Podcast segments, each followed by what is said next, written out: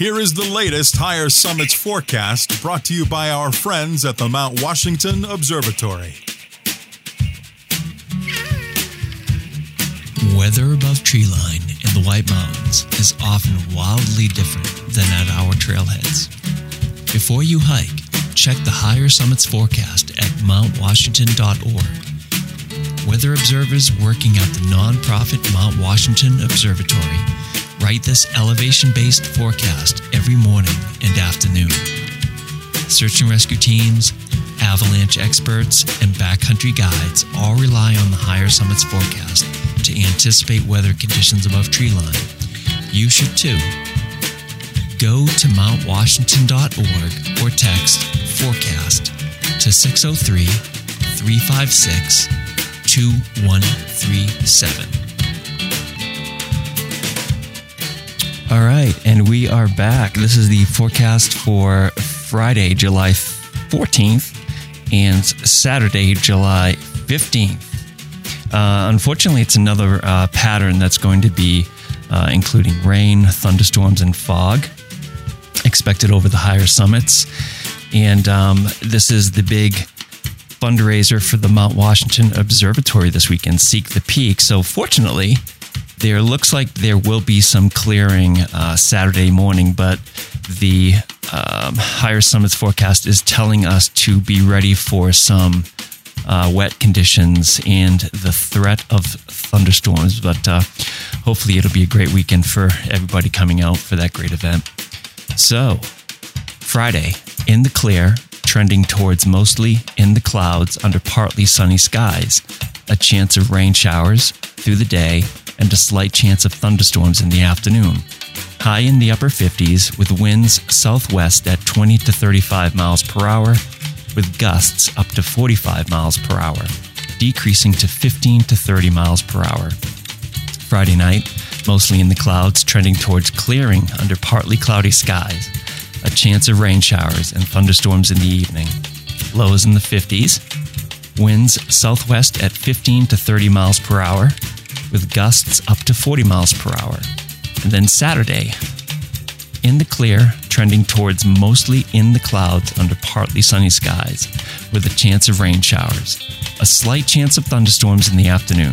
Again, highs in the upper 50s, with winds southwest at 15 to 30 miles per hour in the morning, and 25 to 40 miles per hour midday, and 15 to 30 miles per hour later in the afternoon. Alrighty, have fun.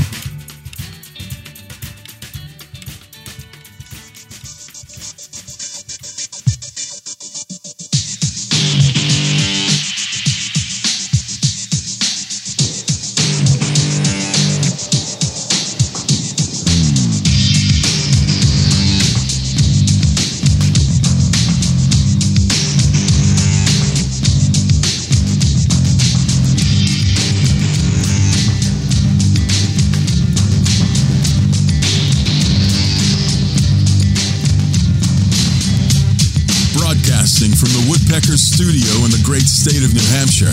Welcome to the Sounds Like a Search and Rescue podcast, where we discuss all things related to hiking and search and rescue in the White Mountains of New Hampshire. Here are your hosts, Mike and Stomp.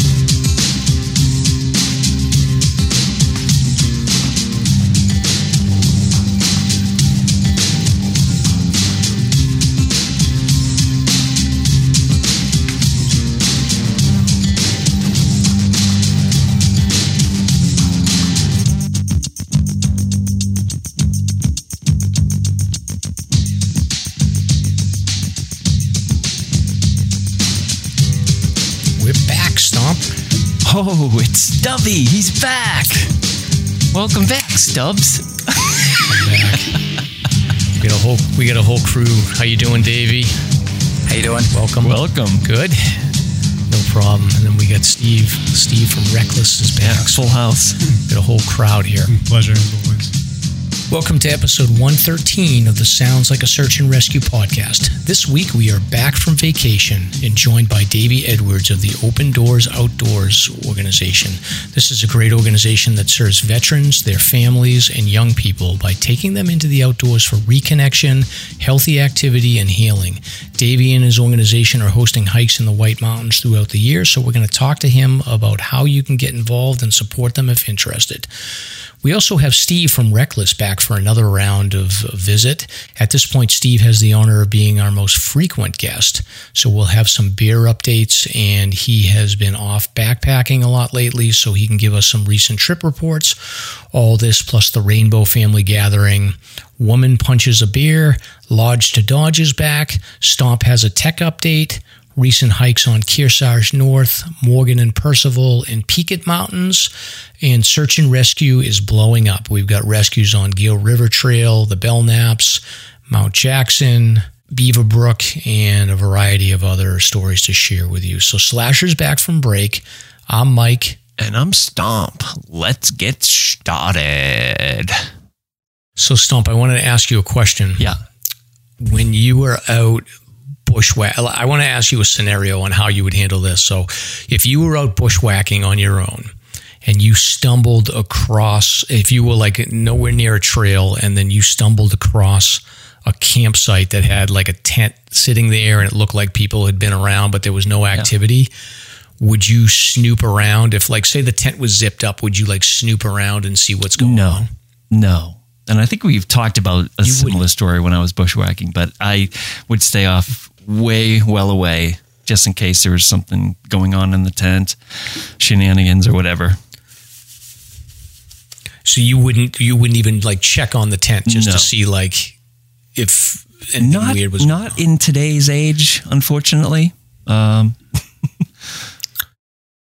you would you like just go around the edge and just be like, "Hello, hi, anybody there?" I wouldn't even do that. If I was bushwhacking, I would just circumvent. You would walk around. Interesting. Well, the reason I ask is that there was a news story that you actually sent over. Um, you know, we didn't talk about it specifically, but three fairly mummified bodies were found near a remote Rocky Mountain campsite. So apparently, somebody was out hiking in this remote area in Colorado, and a hiker basically stumbled upon this campsite, went into a tent, and found. Um, I guess actually, I guess he found the body that was located outside the tent and then reported it to authorities. Authorities went to the site and uh, found two additional bodies zipped up inside the tent. So it looks like these might have been like um, you know survivalists or something like that. They were uh, mummified bodies that it, indicated that they had been at this location for a while, maybe over a year. Oh, and uh, there was like a lean to that they had been building and, and all kinds of other stuff in this site. So it's pretty wild. Yeah. Yeah, totally. So let's flip it. So, what would you do if you came across a dead body sitting in a chair in a tent? well, I always go with like the uh, like for me, I would immediately stumble on that, and I would be like, "There's a dead body in here, and I need to investigate." Really? So, yeah, I think so. I'm I'm a busybody, so I'd I would like, like, poke hell. around. Oh man, I'd yeah. be like, "Get me no, out so of I here!" would probably poke around and see what's going on. I'd probably yell and say, "Like, is anybody there?" And then I would look in the tent. Yeah, I think okay. anyway. Reasonable. So, all right. Geez, you're a big, you're a big wimp stomp. I thought you, I thought you'd be braver than that. I'm a complete wimp. All right. Well, anyway, well, so I, I, got a big, I got big plans for the weekend stomp. Have you looked at the weather report? It looks like Saturday in the high summits is looking better based on on the report. Yes. Yeah, I'm going backpacking actually with uh, my cousin, so that should be fun. We've been praying that it's going to be really nice. So I, I've been watching it like a hawk. It looks like it's clearing up. Maybe some thunderstorm activity in the afternoons, uh, getting worse into Sunday. But I think we might be okay for an overnight. Why? What you got planned? Uh, presidential traverse. So oh, we're locked in on Sunday. So nice. that's not looking great right now, but we'll see. Okay. No way to shift to Saturday? Possibly, possibly. I got to talk to my sister in law and figure it out. Um, but where are you camping? Possible. We're camping up on the um, Grand Traverse somewhere. Oh, okay. So that's that's that stretch between Welch Dickey and uh, Tecumseh. Yeah, we're going to be up there. Excellent. Well, Yeah. think of. I'll call you if I get in trouble on the Traverse. Okay. I'll have service. that's for sure. Yeah, exactly. All right. Well, I got another question for you. So this again talks about like sort of risk reward. So I had a thing. I did this thing when I was on vacation stomp, and I put my family at risk. So I was curious from your perspective, like how much risk reward are you willing to put your family in? Um, geez, these days probably very little, to be honest with you. Really? If you can give me a nice casual hike within a little view, I'm happy. Beyond that, probably not not much more. Um, you could probably twist my arm, make me go ziplining or something, but that's about it. Yeah. Well, while I was away, I had this like, and I ask you, you guys can give your opinion on this, and Davey and Steven, you can jump in on this. So, I was on vacation down in the Caribbean on this island. It's generally a pretty safe island, but like there's this section of the island in the southeast portion where you have to drive out in like a Jeep. You basically can only get out there in a Jeep. It's like a dirt road. It, it's really like probably about eight miles away from anything that's related to civilization, and it's it's known as like Split Rock. And you go out there, and it's like this like basically beautiful uh, deserted beach area. But the problem with this place is that every once in a while, like tourists will go out there and locals will set up basically like a robbery situation where they'll, you know, the tourists will go, you park your Jeep at the end of this road and then you go out onto this beach and you just hang out and swim and you can literally walk out in probably about a half a mile before you even get up to your shoulders. So I was reading about this and I was trying to think about like, you know, what can we do that's an epic day for the for the family. Uh, but the problem is I read about these robberies that can happen. And I was kind of like, do I do this or do I not do this? Do I tell my family about the risk or do I not tell them about the risk? So, me being who I am, I decided I was like, you know what, we're just going to go for it. And then if somebody robs us, like I can fight the robbers off and tell the kids and my wife to like run away. And I'll just like take, I'll take on the robbers all by myself. So, we ended up going out to this place and it's like it's literally like the most gorgeous beach that you could ever imagine. Now, I didn't tell my wife or my kids about the risk. I just said like, "Oh, we're going to do this nice excursion." And uh, we go out there. So sure enough, we go down this road. It's like 8 miles long. Get to the end of this dirt road. Like the road doesn't even end. The road just ends in this cliff. And I'll send you some pictures, Stomp.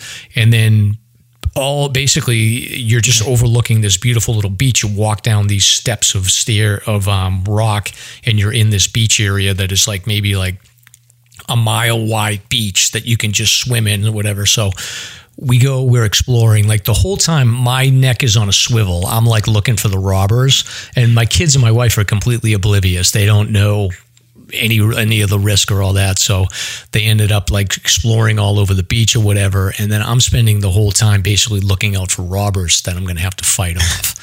Um, but it turned out that there were no robbers, um, luckily. But it was a funny trip because I was like super paranoid the whole time, and my kids and my wife had like the greatest time ever. Great.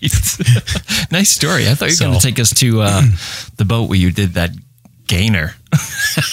No, no, that was a whole different. Uh, yeah, there was like an abandoned boat there too that we could jump off of. But, but I don't know if, uh, on reflection, I feel like maybe I, it wasn't a good call, and I'm not a good good dad and not a good husband. But I don't know, Davey. You look like you're a guy that's been in some tough spots. What do you think? Yeah, I would probably pass on that as well. Um, unless I had, you know, unless I had someone there with me, but just just me, uh, you know, me against three or four guys. I, I'm, uh, I, I probably would just throw the keys and and and and run.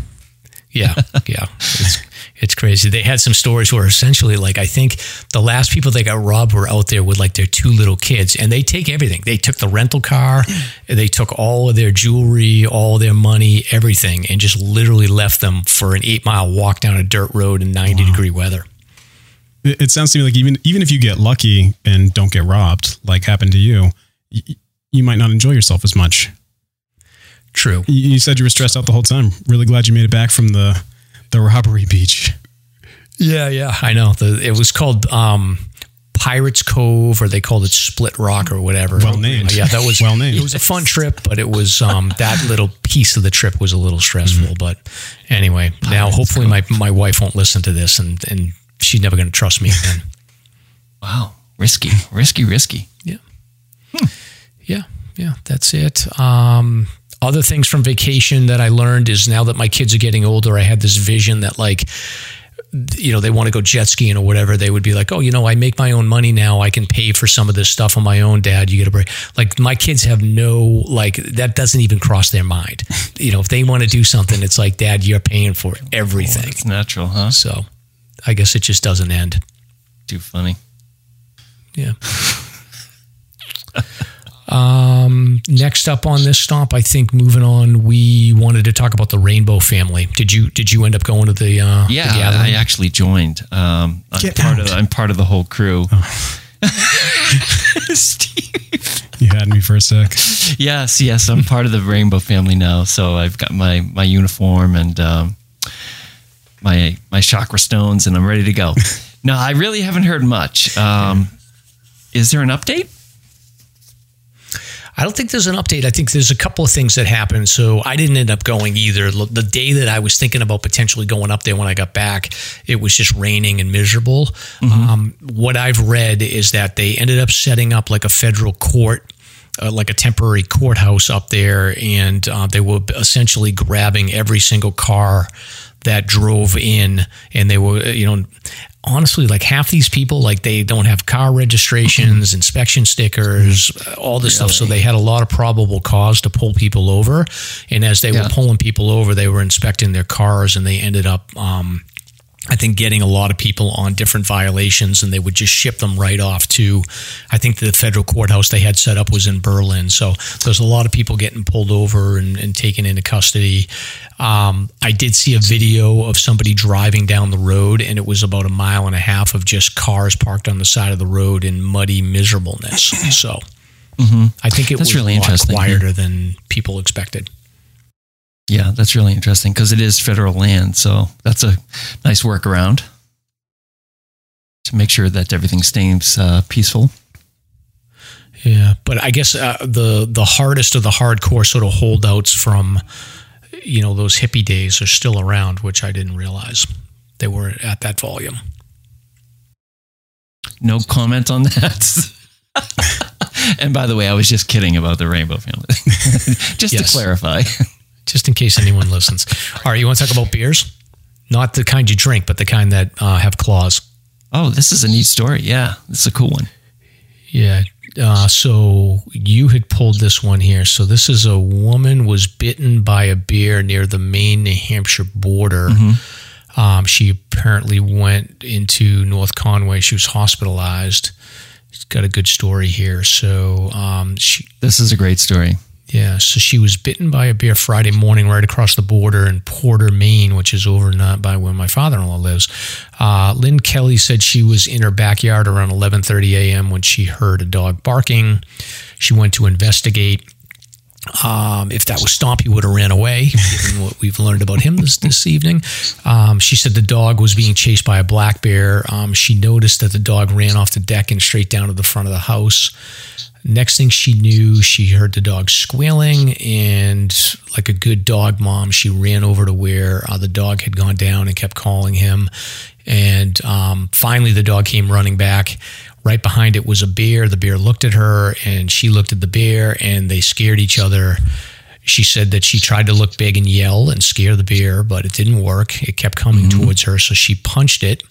We don't know if she gave it a, like a, a, a jab or a hook or what the deal is, but as she Uppercut. punched it, the bear bit her hand and wrist. That's all right. That's all right. She So- still did the right thing. This is my my hypothesis. Yeah. You know, punch him in the snout, and you should be okay. You know, I'm, I'm assuming she's not a, a trained boxer, so she did the right thing nonetheless. So Stomp. So now we're best learning about. So Stomp has no problem punching a bear, but he will not like yell out to an uh, an empty campsite right, exactly. or take his parent take his family to a pirate beach. Well, yeah. I mean, See if the my difference? is humans involved, or a dead human anyway. Right. If my dogs are in danger, I'm afraid of bears, but I'll punch a bear for my dog. Yeah, for sure. And I don't think you're going to have much of a choice if a bear comes jumping on you. It has in, in this case, it come, kept coming towards her. True. All right. Well, in in um in the same thread of the story about the woman that got bitten or, or that punched the bear and got bitten, um, there's a new study that came out that finds surprising data about North American black bear attacks on humans. So.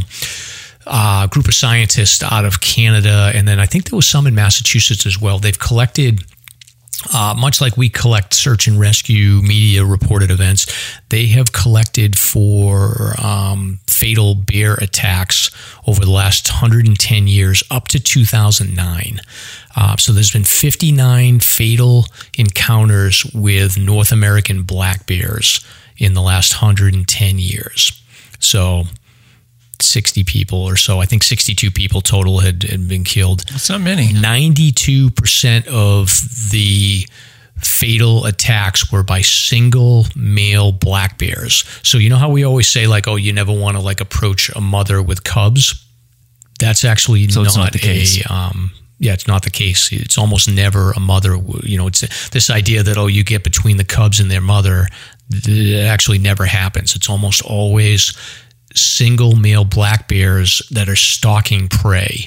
So um, if the, if you see a bear that's basically That's because everybody's walking in front of a male bear.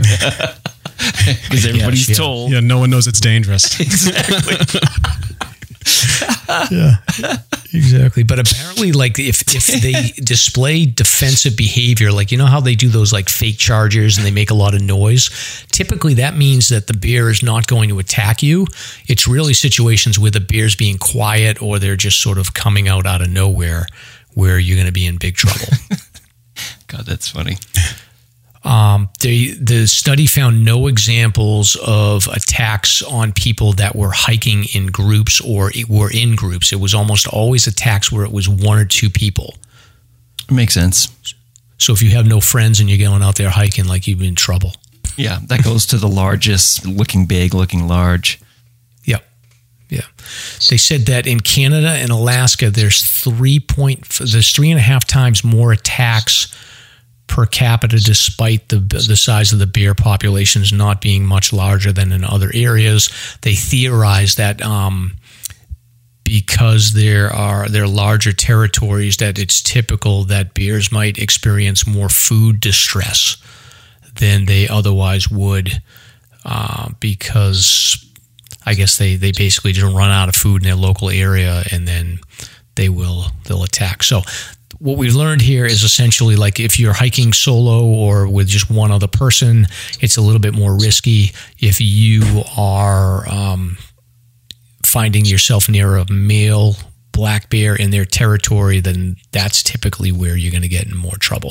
The study does emphasize that there's like over a million interactions between humans and bears over the course of like this time period. So the percent, the uh, the chance of you actually getting killed by a bear is pretty slim.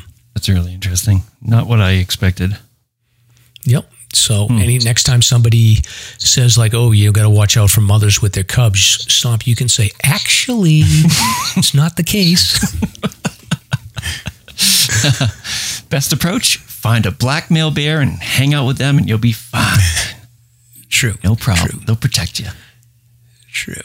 All right. Um, so, Stomp, you got to do this next one. Northern Alpine Start submitted info on uh, lightning. So you went rogue on us and did your your solo um, show, which was great because I, I I needed something to listen to while I was flying home, which was fantastic. But what's going on with this app?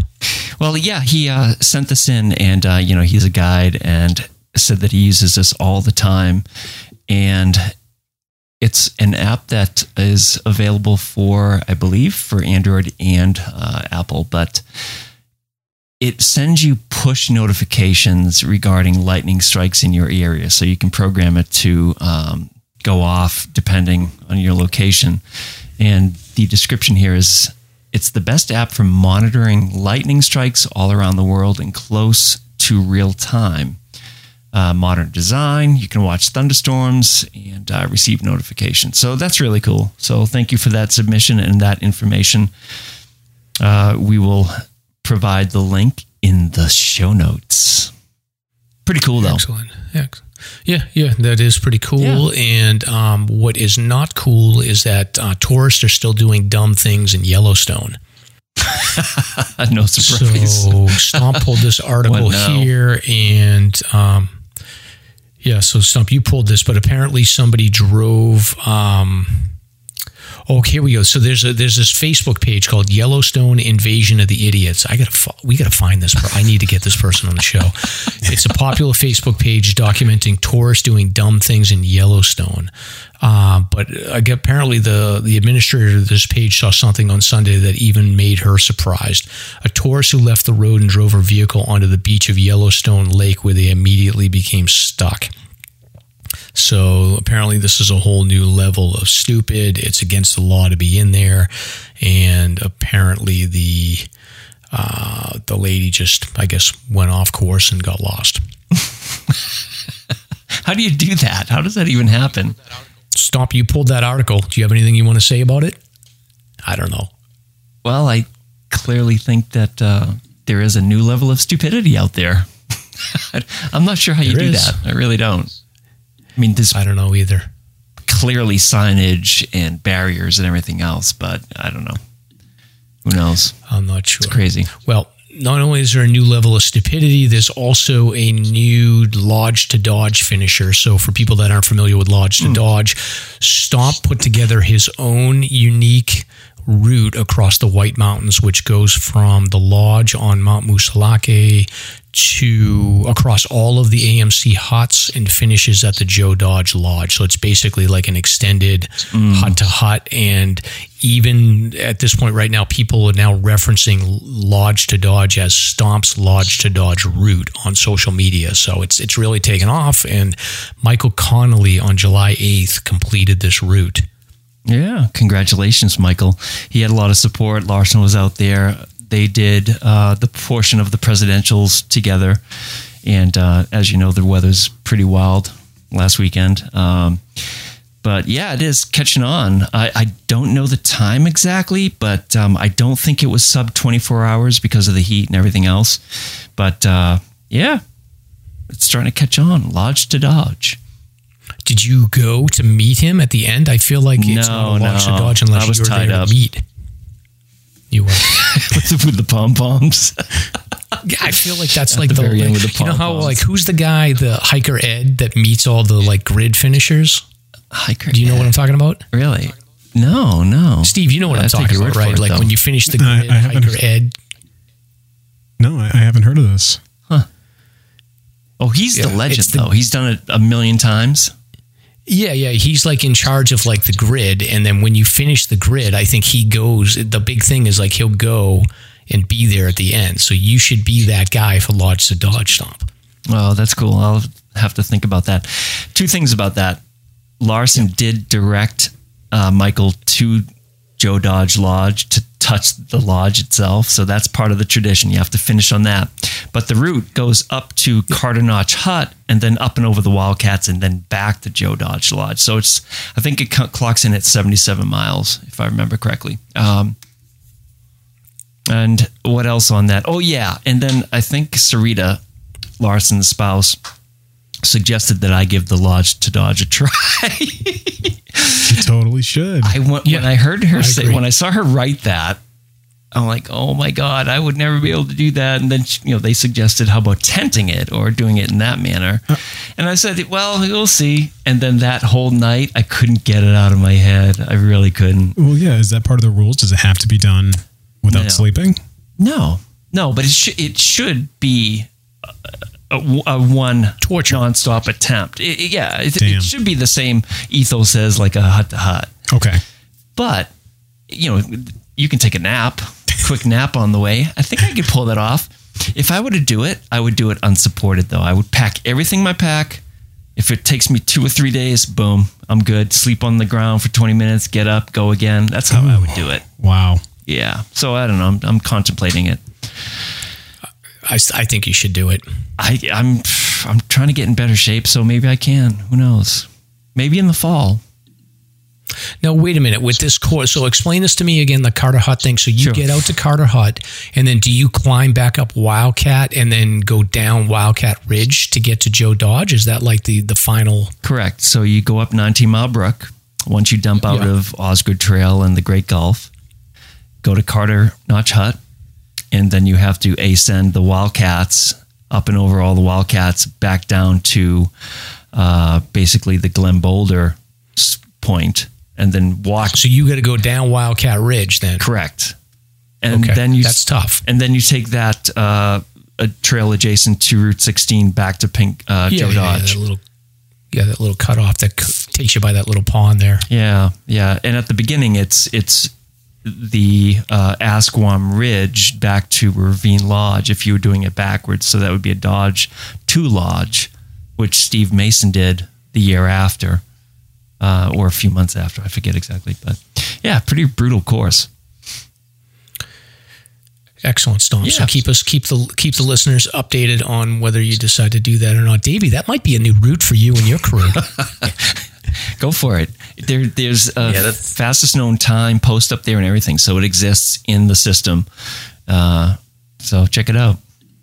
No, sounds sounds sounds fantastic. Yeah. Awesome. All right, Stomp. So Stomp's all excited. He found a new technology. He was texting me during the week and he was like, this is going to be a game changer. So I, I spent about a minute looking at this, Stomp. Yeah. So you're going to have to carry this piece of it. Yeah, it's really interesting. So um, basically, you have all these new technologies, and Garmin is using communication uh, in their devices now. So you can get a GPS, you can get a watch, whatever. Motorola has a new device called a Defy, and it's essentially a hotspot. It's a satellite hotspot that you use with your cell phone.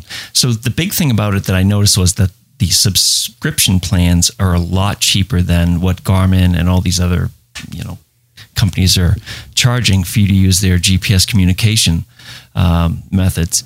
So the Motorola Defy, it's selling for 149 bucks, and that includes free messaging and satellite enabled SOS. And again, the, the plan starts with a low of 4.99 a month, which is pretty cheap. Um, you know, if you compare Spot, the Spot Trace is $99 initially to purchase it, with plans ranging from 9 to $14. And then there's the InReach uh, brand, which ranges these are really expensive like 299 to 400 bucks. And you're looking at a subscription of 1495 so again it's a little teeny hotspot. It's like a keychain key ring keychain uh, two inches by an inch. And you use it in conjunction with your cell phone. So you're typing messages on your cell phone and it's a link to the satellites. So what do you guys think? Yeah. I think it could be pretty useful That sounds like the winner. I mean, because that's a piece of equipment that I carry with me anyways, is my cell phone. and it works quite a bit. Yeah. I mean, you and I know how pathetic some of the like the handhelds are and everything else. I mean, satellite's the way to go. Right. But for somebody that's say a uh, not so much an advanced backcountry or expert hiker, it could be a great option. Yeah, we used something similar to this. It wasn't a Motorola, but it was some similar product that my friend Tom used. And essentially, like it's it's basically connects to a satellite, and then you can text through your phone. Mm-hmm. I don't think it's this cheap though. So basically, this Motorola Def- Defy is one hundred and forty nine dollars, and then the there's a entry level plan which is four ninety nine four dollars and ninety nine cents per month. Mm-hmm. So that's pretty cheap. So it's almost like it's so cheap that it's just worth trying anyway. Absolutely. So we just want to let you guys know it's out there. So do some research and check it out. Yeah. And speaking of the Garmin stuff, um, we got a shout out by Taylor, the New Hampshire hiker, who is a pretty well known uh, YouTube hiker. So she has done the Appalachian Trail. I think she did it the- year COVID kicked in. She had to get off trail. Then she did it last year. Um, and now she's on trail. She was on trail and she was up in Maine and she had to come off trail.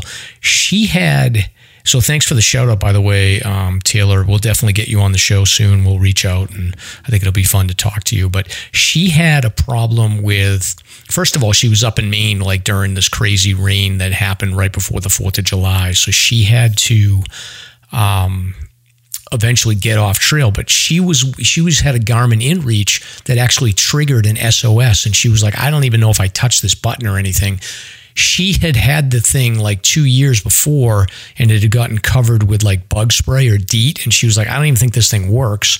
She went to go like turn it back on before her through hike and it was working. So she's like, all right, I'll just reuse it.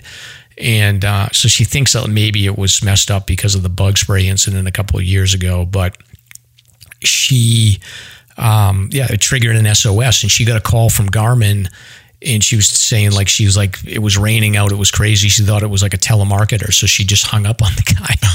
So they were initiating a search for her. Um, oh, but i thought that was interesting that you know sometimes the garmins have weird things that happen to them. And she says it's not garmin's fault. She's like i beat the hell out of the thing. Uh, but it is interesting that the this technology stuff it's it's good but it also is not 100% reliable yeah agreed very good. Um, and then speaking of the Appalachian Trail Stomp, the uh, Appalachian Trail Conservatory put out a um, high water alert update. And this basically has all of the information around high water in Maine, Vermont, in New York. So uh, there's an alert about Bear Mountain in New York that was impassable. There's like probably five or six crossings of the AT in Vermont that are impassable. And then uh, there's mm-hmm. a number of high water spots in Maine as well that are uh, that are not passable. Yeah, and this um, weekend it may get worse. There's more rain coming, a couple inches in total incredible. Yeah, and the ground is so saturated right now that it's it's a big issue because it's even an inch of rain or two inches of rain is going to cause a lot of flooding out there. Mm, absolutely. I'm shocked by all the uh, the landslide activity, the flooding. It's like, oh man,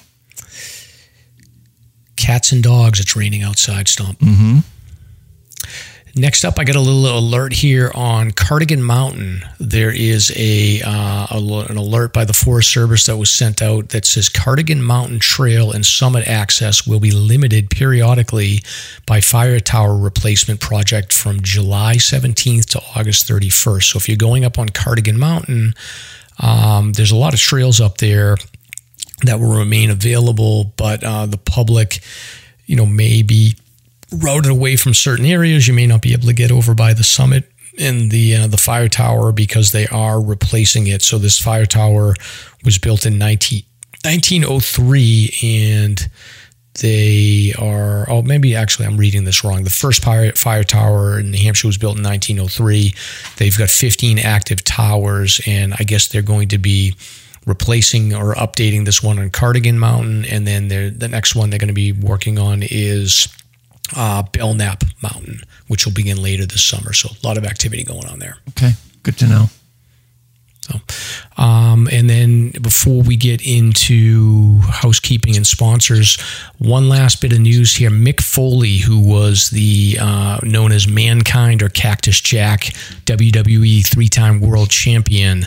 Uh, he frequently takes vacations in New Hampshire. He actually uh, was able to work as the Wolfman at Clark's Trading Post a couple of weeks ago. Uh, his son works there as a uh, as an amusement park ride operator, and Mick was nice enough to join for a day of being the Wolfman. That's an interesting story. Damn, bummer I missed that. yeah, no yeah. kidding. He's actually perfect for the Wolfman. He fits in perfectly for that yeah. role.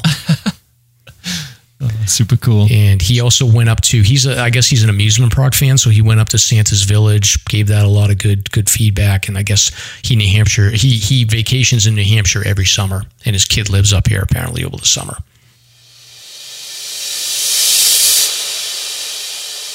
Seek the Peak returns this summer with the classic Mount Washington Hikeathon. This annual gathering of New Hampshire's hiking community is the nonprofit Mount Washington Observatory's largest annual fundraiser. Hikers raise funds, earn gear, and celebrate at our après hike party on Saturday, July 15th, with live music, food trucks, epic gear, raffle, beer garden, vendors, and people who care deeply about the trails and an inclusive hiking community. It all takes place at the base of the Mount Washington Auto Road. Our Hike and Make Friends option supports all ability levels, pairing hikers with similar goals for a trek that's right for you. All hikers are welcome to help raise funds for the observatory's summit weather station and services like the twice a day higher summits forecast, educational programs, and research in the White Mountains. Seek the Peak is sponsored by Great Glen Trails and Eastern Mountain Sports. Learn more and register to hike at seekthepeak.org. And uh, yeah, it's this weekend. So, we, you know, you guys already heard the forecast, but uh, they just suggest get ready for a little bit of rain and maybe thunderstorms in the afternoon. But it lo- looks like you guys will be fine for the most part. Um, just a reminder you can get your free SLASR stickers at Ski Fanatics off of exit 28 uh, on 93. And uh, be sure to stop by Spinners uh, in Andover off of Dascomb Road. And uh, a quick shout out to EMS, who we haven't plugged in a little bit. Your Northeast go to for outdoor gear, guidance, education, and more since 1967. Check them out at ems.com. And we have Steven here from at Reklis Brewery where you'll enjoy the best food, craft beer, and fun just 15 minutes from Franconia Notch, many 4,000 footers, and less than 10 minutes from the Five Corners. We do have a couple coffee donations here. James Landoli donated four, and he said, "Scamp." that was from the uh, the Stomp Goes Rogue episode. It's like, am, am I a scamp or what? So he, he claims I'm a scamp. So there we go. And then Jarrett donated five coffees. So thank you guys very much. We really appreciate it. Excellent stomp, and then um, we still got window clings available. I think I got to I got to do I got to ship out two orders tomorrow, and then um, I've been using those window clings just, and my windows have not gotten smashed. So for anyone that's not familiar, we sell these like, and though there's a link in the show notes, we sell these like sticker slash they're like clings that you can peel on and peel off your window and you just stick them on there when you're hiking and it just says like my car's unlocked don't smash my window um, and it's got a little bit of like SLASR marketing on it so i used those a couple of times already and my windows have not gotten smashed Anti smasher, anti smasher device by slashers. Hey, you can brag 100% success rate so far. exactly Right. yeah yeah they're they're perfect Yeah. so As far as we know, Exactly. So this is the part of the show where we talk about um, what beer we're drinking. I am back to drinking beer. I like drank a lot of rum punch and margaritas when I was in the islands, and uh, I think I probably put on about ten pounds from Mount Washington at this point. So sorry. There you go.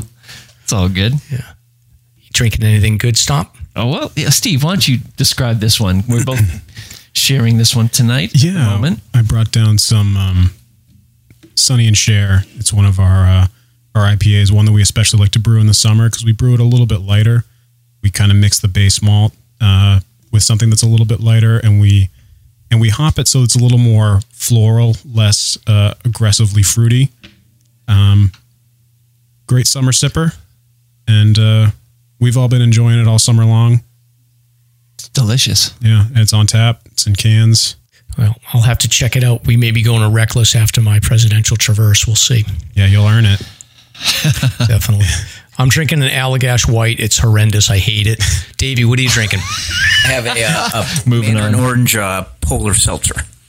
Oh, very good. Oh, very good. Sorry to be so boring. Good on you. keep it nope that's fine whatever you want to drink is is fine by us no problem it's that sounds a lot better than this allagash I, S- Stephen do you guys make what is allagash is that like is it a type of beer or is it just a like a brewery that's called allagash what what is it Yeah, Allagash is the brewery, and the the one that you're drinking is their like their wheat beer, I think. yes And uh, yeah yeah, it kind of has a lot of those um, Belgiany flavors. Maybe some of those like spicy stuff. Is is that maybe not what you're interested in? yeah it just like feels bitter but not in a good way Okay. Such an enjoyable experience. I apologize to the listeners. I usually I want to find joy in my beer, but this is like this has been sitting in the fridge for like months. Okay, so maybe that helps that's too. the problem. I think that's one of those beers that people drink with an orange slice. Try that, maybe you'll like it better. All right, I'll, I'll, I'll take that. I'll take that into advisement. So, um, all right, recent hike stop. I did, eh, despite my uh, world travels, I have been out hiking a little bit. But why don't you start? Have you gone anywhere good? I uh, I attempted to get up Peaked Hill. That is a, um, a White Mountain National Forest trail up here in Thornton, and it's a beautiful, I think, two mile hike up to a, a view with a pond, and there are these two peaks that is situated sort of northwest from the pond. It's just really beautiful. And my idea was to try to bushwhack up to those two peaks. Modest, modest bushwhack. I think it's like a mile long. And I gave it a shot, but I bonked because the bugs, the bugs were the worst I've ever seen. And that was about what, two weeks ago, probably. Um, it was just awful. Um, so I, I bailed. I'm like, nah, I'm going to wait a little bit because the whole the whole surrounding area uh, past the pond itself uh, is just all bog. So it was really rough. Uh, try it again some other time. Beyond that, I've just been running still. I, I didn't give up. I'm I'm cranking out the run and doing the hills Training for Mount Washington again next year. or something. Yeah, we'll see. Something very good. Well, I have gone. Uh, I've done two hikes since I've been back. So I hiked Kearsarge North the uh, around the July Fourth holiday season. So we had. I came back from New York. We flew into New York. I came back, and then we went right up to Maine. And it was raining all the whole, time. There was like a whole crew of people. My brother-in-law's girlfriend's family was in town there I went to high school with a bunch of these people, so it's sort of reconnecting with some folks. So they were going hiking. I ended up going hiking with the Pike family of Ohio, which formerly of North Reading.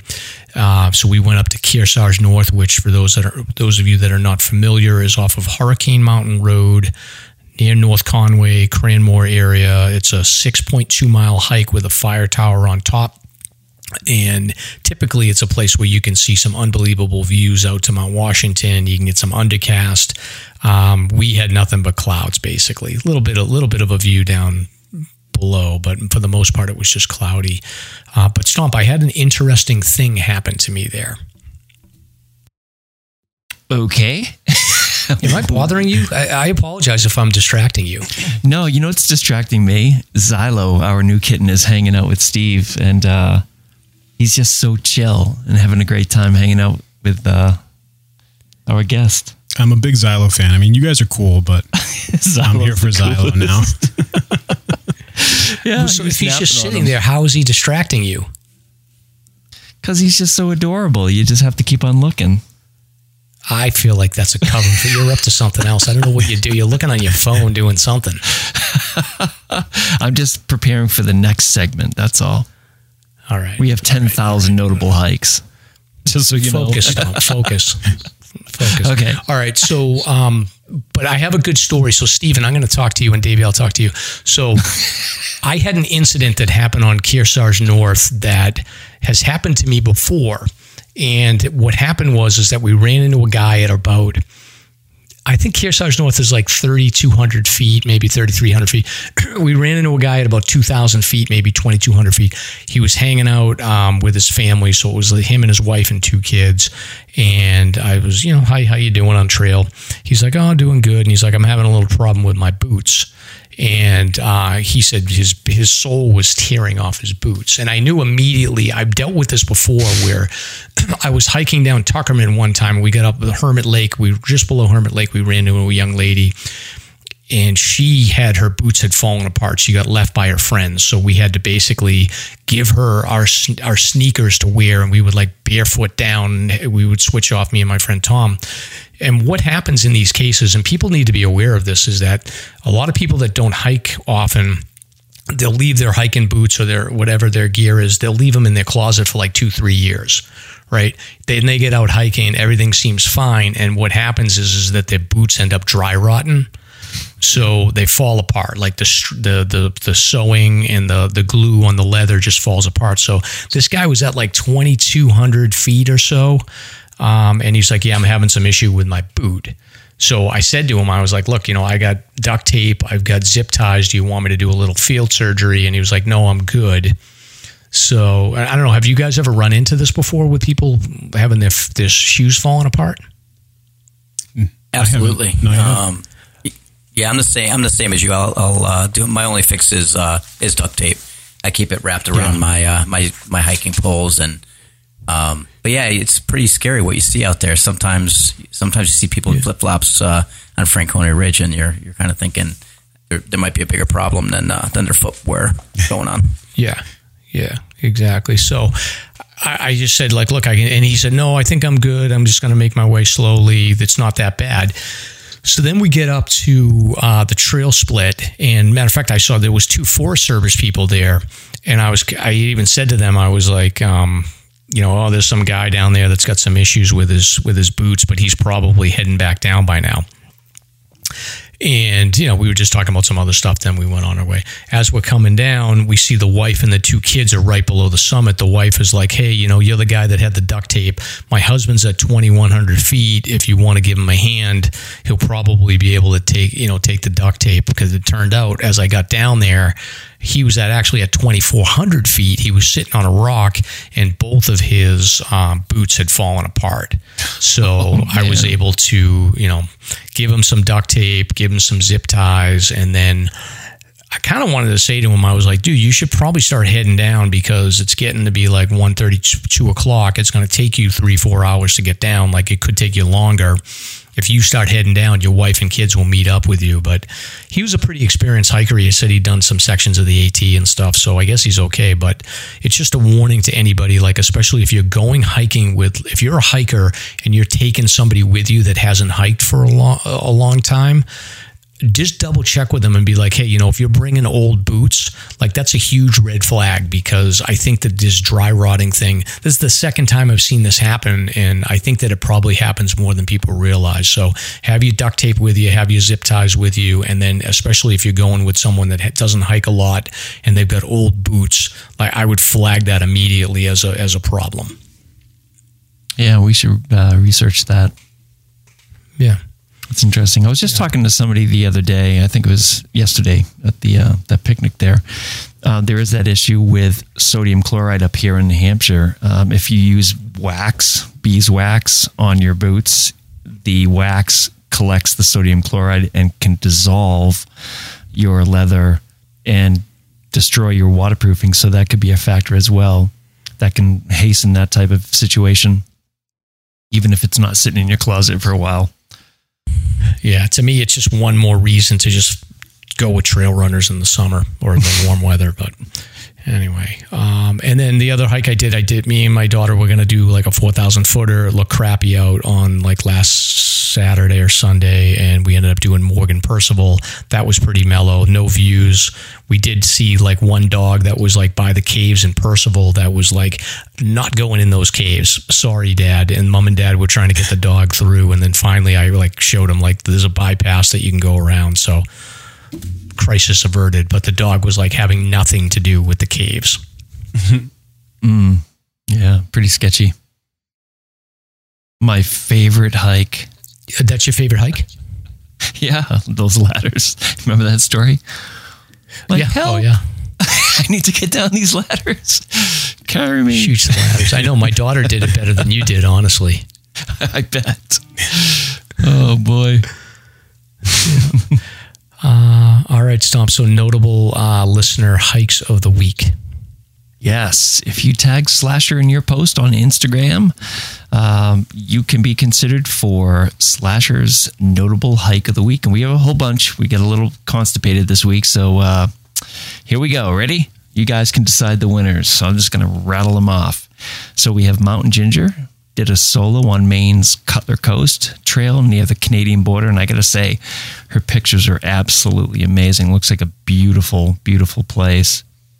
Coffee and Vinyl, Black Mountain, and um, it's really neat. I was just recently researching again that uh, Sugarloaf next to Black Mountain for a revisit. We should talk about that, Mike, because that's that's a really neat little mountain there next to it. But uh, moving on, we have Cindy Hessian did Black Cap, Jakester, Tecumseh, Waterville to Tripoli Road. Then we have Sue Marley tagged us, and she also did the Morgan Percival loop in Bugs and Smog. Doesn't that sound? she might have gone the same day I did then. You know, it's very possible. Bugs and Smog. That sounds so fun. A hunting That could be hippie. anywhere in the whites for the last couple of weeks. yes. Uh, hunting hippie did Wildcat Thunder, Thunder, Thunder, Thunder, and uh, the picture that he posted uh, actually, just for anybody that's curious, is there's a in the corner you can see the little teeny weeny shed that Mrs. Stomp and I hid in during the thunderstorm, Mike. That you remember you sent a text and we were on Wildcat Ridge. That whole story, so you can see the little shed that we sheltered in for that massive storm that came through. Dave Shits in the Woods did Zealand, Thoreau Falls, and Shoal Pond, Willie Field. Nice job. Snow 13 Angel tackled the Tri Pyramid Loop via Pine Bend and down Saturday Falls. Cello Mellow. Here's a uh, an out of state adventure that was tagged for us.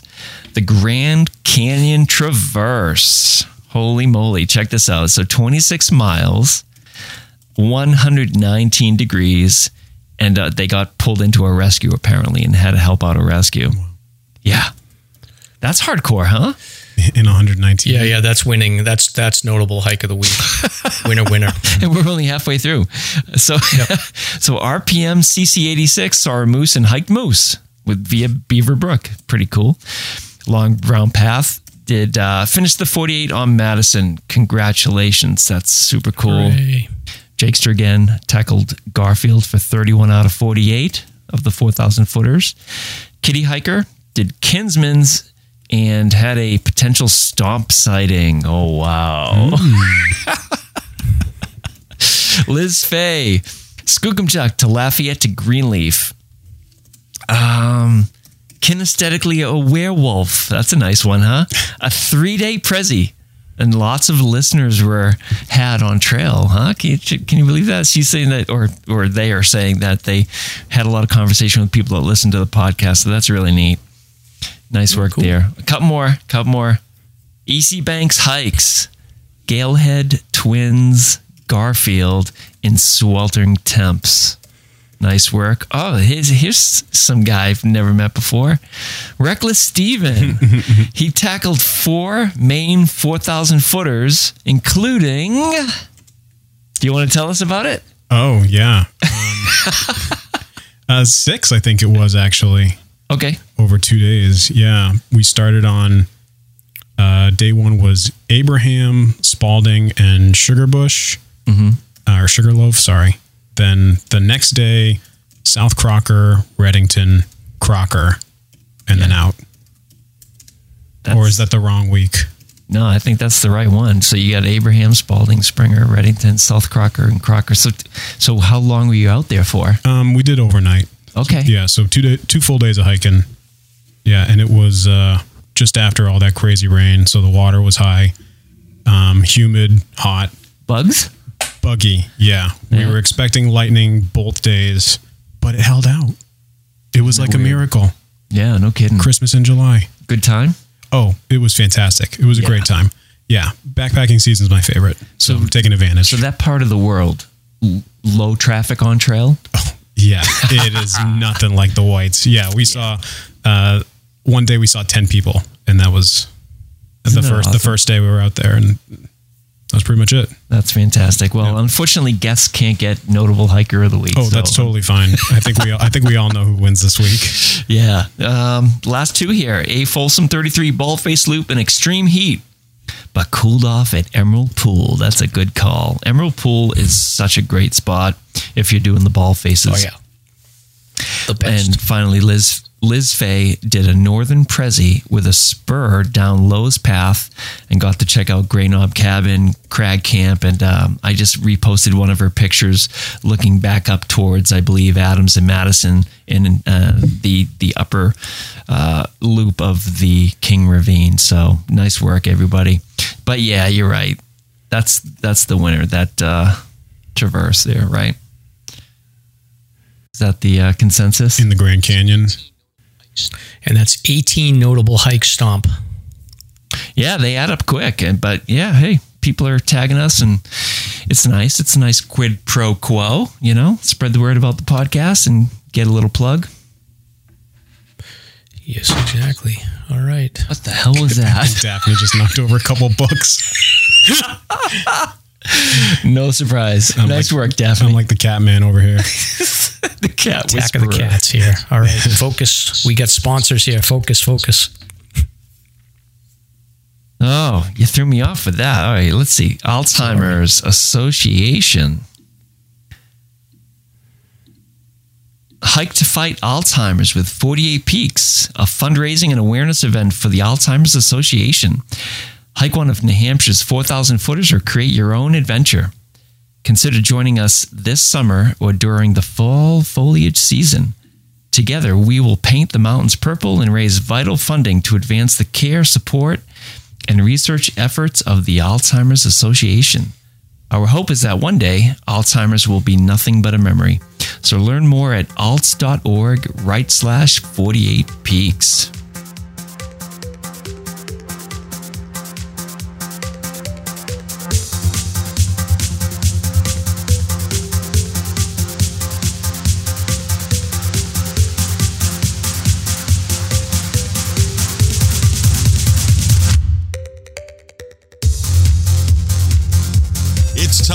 For SLASR's Guest of the Week. Very cool. Very cool. Very, very, very, very, very, very, very cool.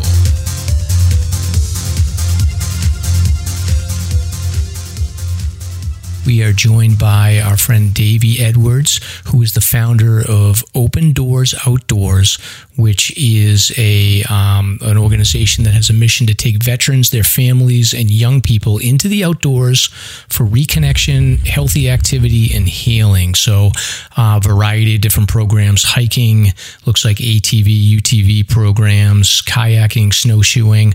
A lot of time up in the whites. You're you're operating out of multiple states, based out of Connecticut. Um, so, Davey, you are a Marine veteran and um, a dad, husband, endurance athlete, and you know you, you're working on this nonprofit here. So, welcome to the show. Thank you so much for having me. I really appreciate it.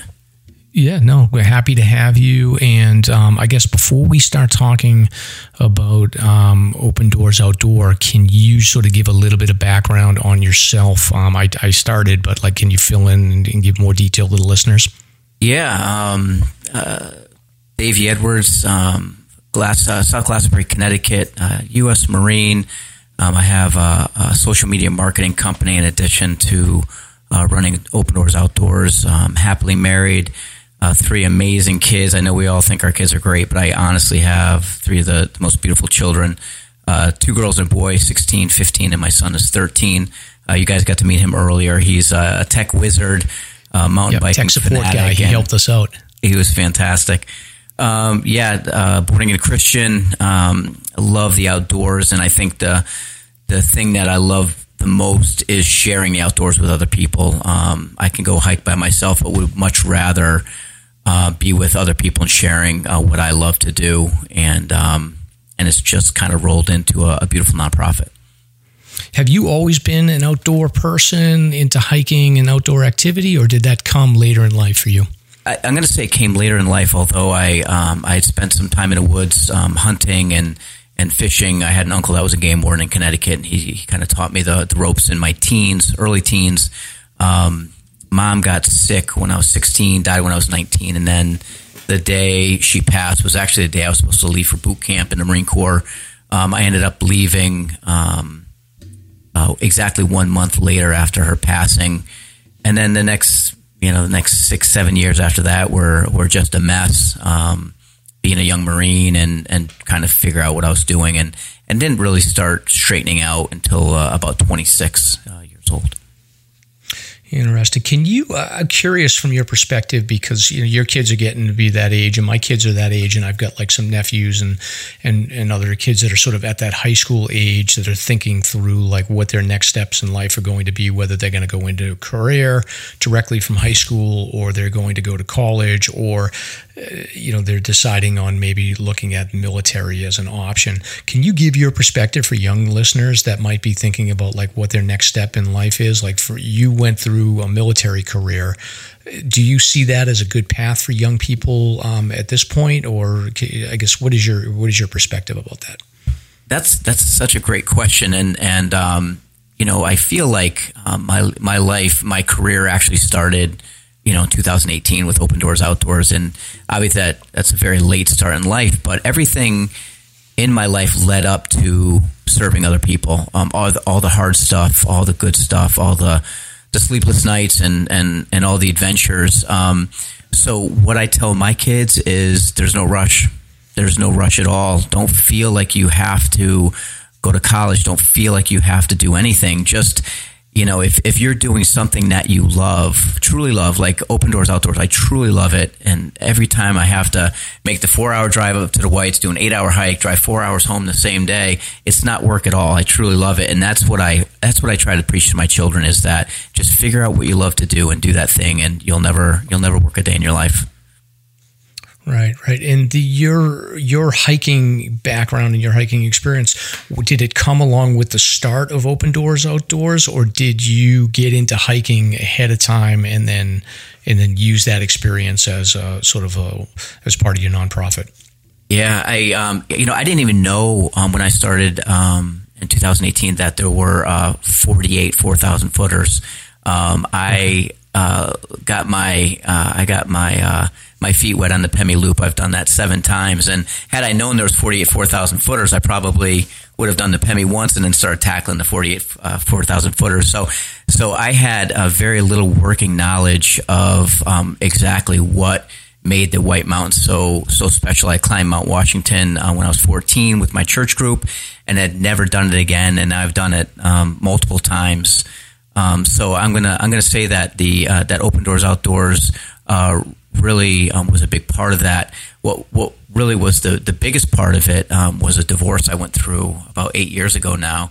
Um, and and that's really where Open Doors Outdoors was born. And I had three small kids. I went through a divorce. I was completely broke, completely broken, um, spiritually, uh, mentally, physically. Every every part of my life was really in it was a wreck. And, um, but I was left with these three young children half the time.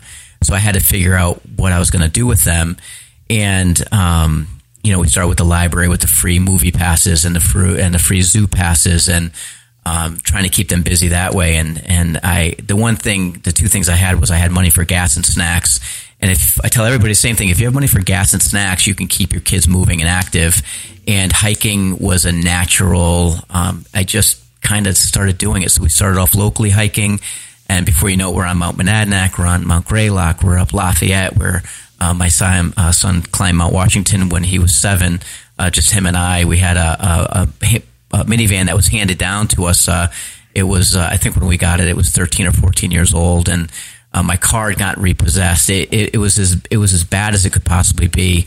Um, but I really think it was the time that I spent in the mountains with my children that gave me the idea that there has to be other guys, other dads struggling just to figure out, you know, how to do it. And I had gone through um, uh, the VA for PTSD. I had um, I had a gunnery sergeant um, that had died um, um, in a training exercise, and I was right behind him, and I rolled him over, and he was he was having a heart attack, and it was uh, it was a pretty brutal death, and back then there was really no follow up. There was no way to to. Uh, it was kind of just, hey, Edwards, are you okay?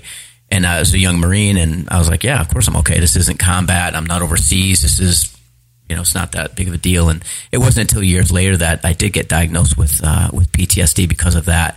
Um, but some of the things I learned, I did a 12 week uh, cognitive behavior um, program through the VA, and um, fast forward to seven years later when the, the divorce was happening, I was able to draw back on some of that um, training, and I think it, it proved to be a very, um, you know, very helpful. So it kind of all happened at once. But, you know, I, I tell everybody the same things that the mountains do the work. You know, when you're in the mountains and you're, and you're going through that first mile or two climb and your body's going through that stress, um, it's it's uh, a, a, humbling experience, but it's also something that's very freeing when you when you uh, summit. Yeah, no, I, I understand that. Like you know, the even driving up to the trailhead for the you know you still got you've got life. You know, the, the sort of like hovering over you, but like you're right, like the first like half a mile or so, then you're okay. You're in the woods, you got the noise, you're relaxed. It definitely changes it for you. Um, I am curious. Can you give a little bit of background? So you went through a tough period in your life, um, worked through that, and came out the other side. What was the sort of impetus for you to start Open Doors Outdoors? So you were you were touching sort of to hiking on your own with your own kids, but what what exactly started the uh, the nonprofit for you? Yeah. So um, I live in South Glastonbury, Connecticut. It's a little south of Hartford. It's a very affluent um, town, very wealthy. Um, I live in a kind of a sub part of the town um, down in the farming community. It's a lot of apple orchards, and and uh, we're right on the Connecticut River. And on the outside, um, my life looked very very nice. I had a nice car in the driveway. Um, I have a very nice home. Um, I live in a nice neighborhood, and and yet I was completely falling apart. And I started to think that there has to be other dads in town uh, that are struggling. And, and then I started thinking about the veteran piece, um, the PTSD, and um, what was the biggest push for um, the nonprofit being started was as I'm sharing all my hikes with my family and my kids on social media, people started asking me, "Hey, where'd you park? How long was the hike? Um, you know where what was it like? Can you you know can you show me? Can you call me? Can you take me with you? And eventually i started sharing these hikes with people. And um, you know I, I, reflect back on um, climbing mount greylock with my three children um, again two girls and a boy. And um, at any given moment climbing mount greylock one was laughing one was crying and one was completely confused.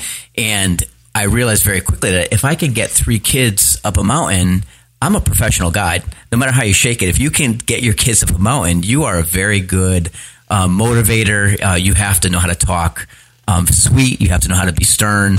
Uh, you have to know how to make things fun. You got to make sure you bring the snacks.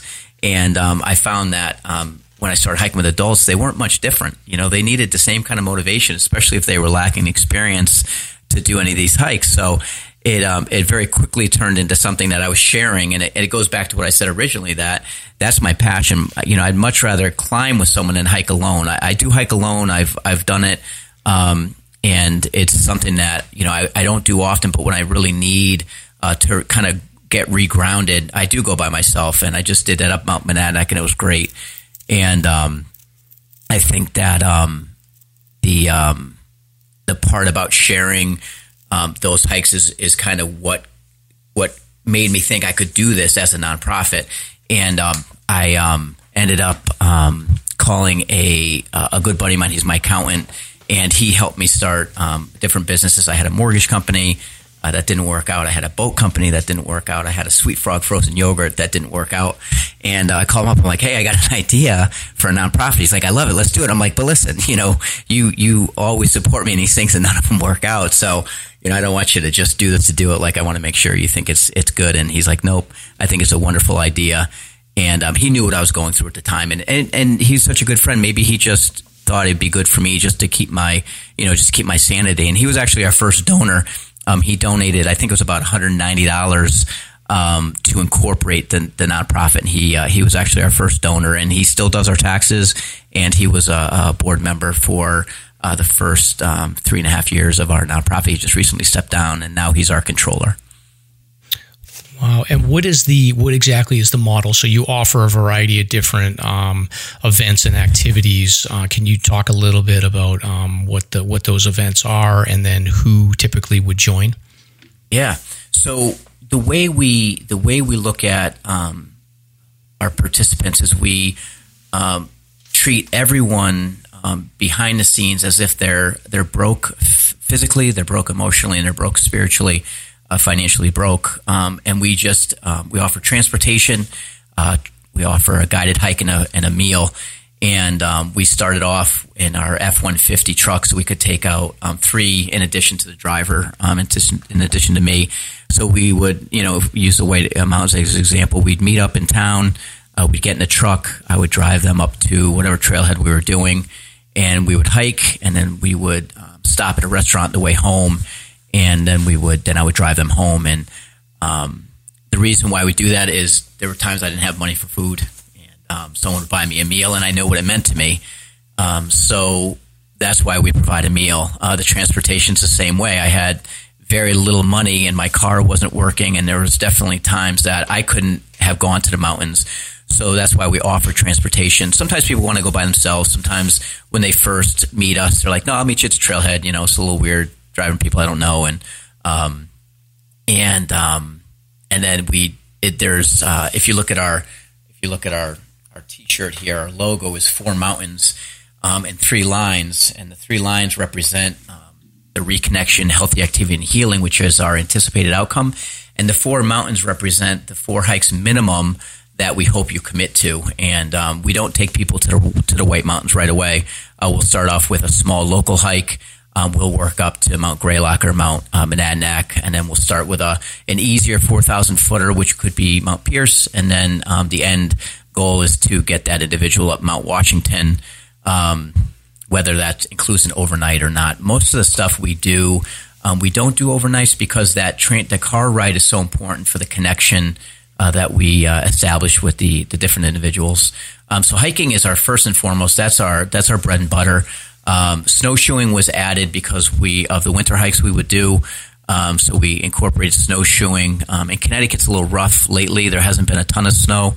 Um, and then we added a kayak program, which is uh, which is really just getting off the ground. Um, which is we got a beautiful grant. We have some foot operated kayaks. One of our veterans is, uh, is an amputee, is missing his uh, left arm, and uh, so we had uh, an individual that came into mind. So we have the foot, foot operated kayaks, we have normal kayaks, we have lightweight kayaks, um, and then the UTV program, which was um, designed in in the creation of it was for disabled veterans that couldn't enjoy the outdoors as their able-bodied counterparts, and that's how uh, we technically say it.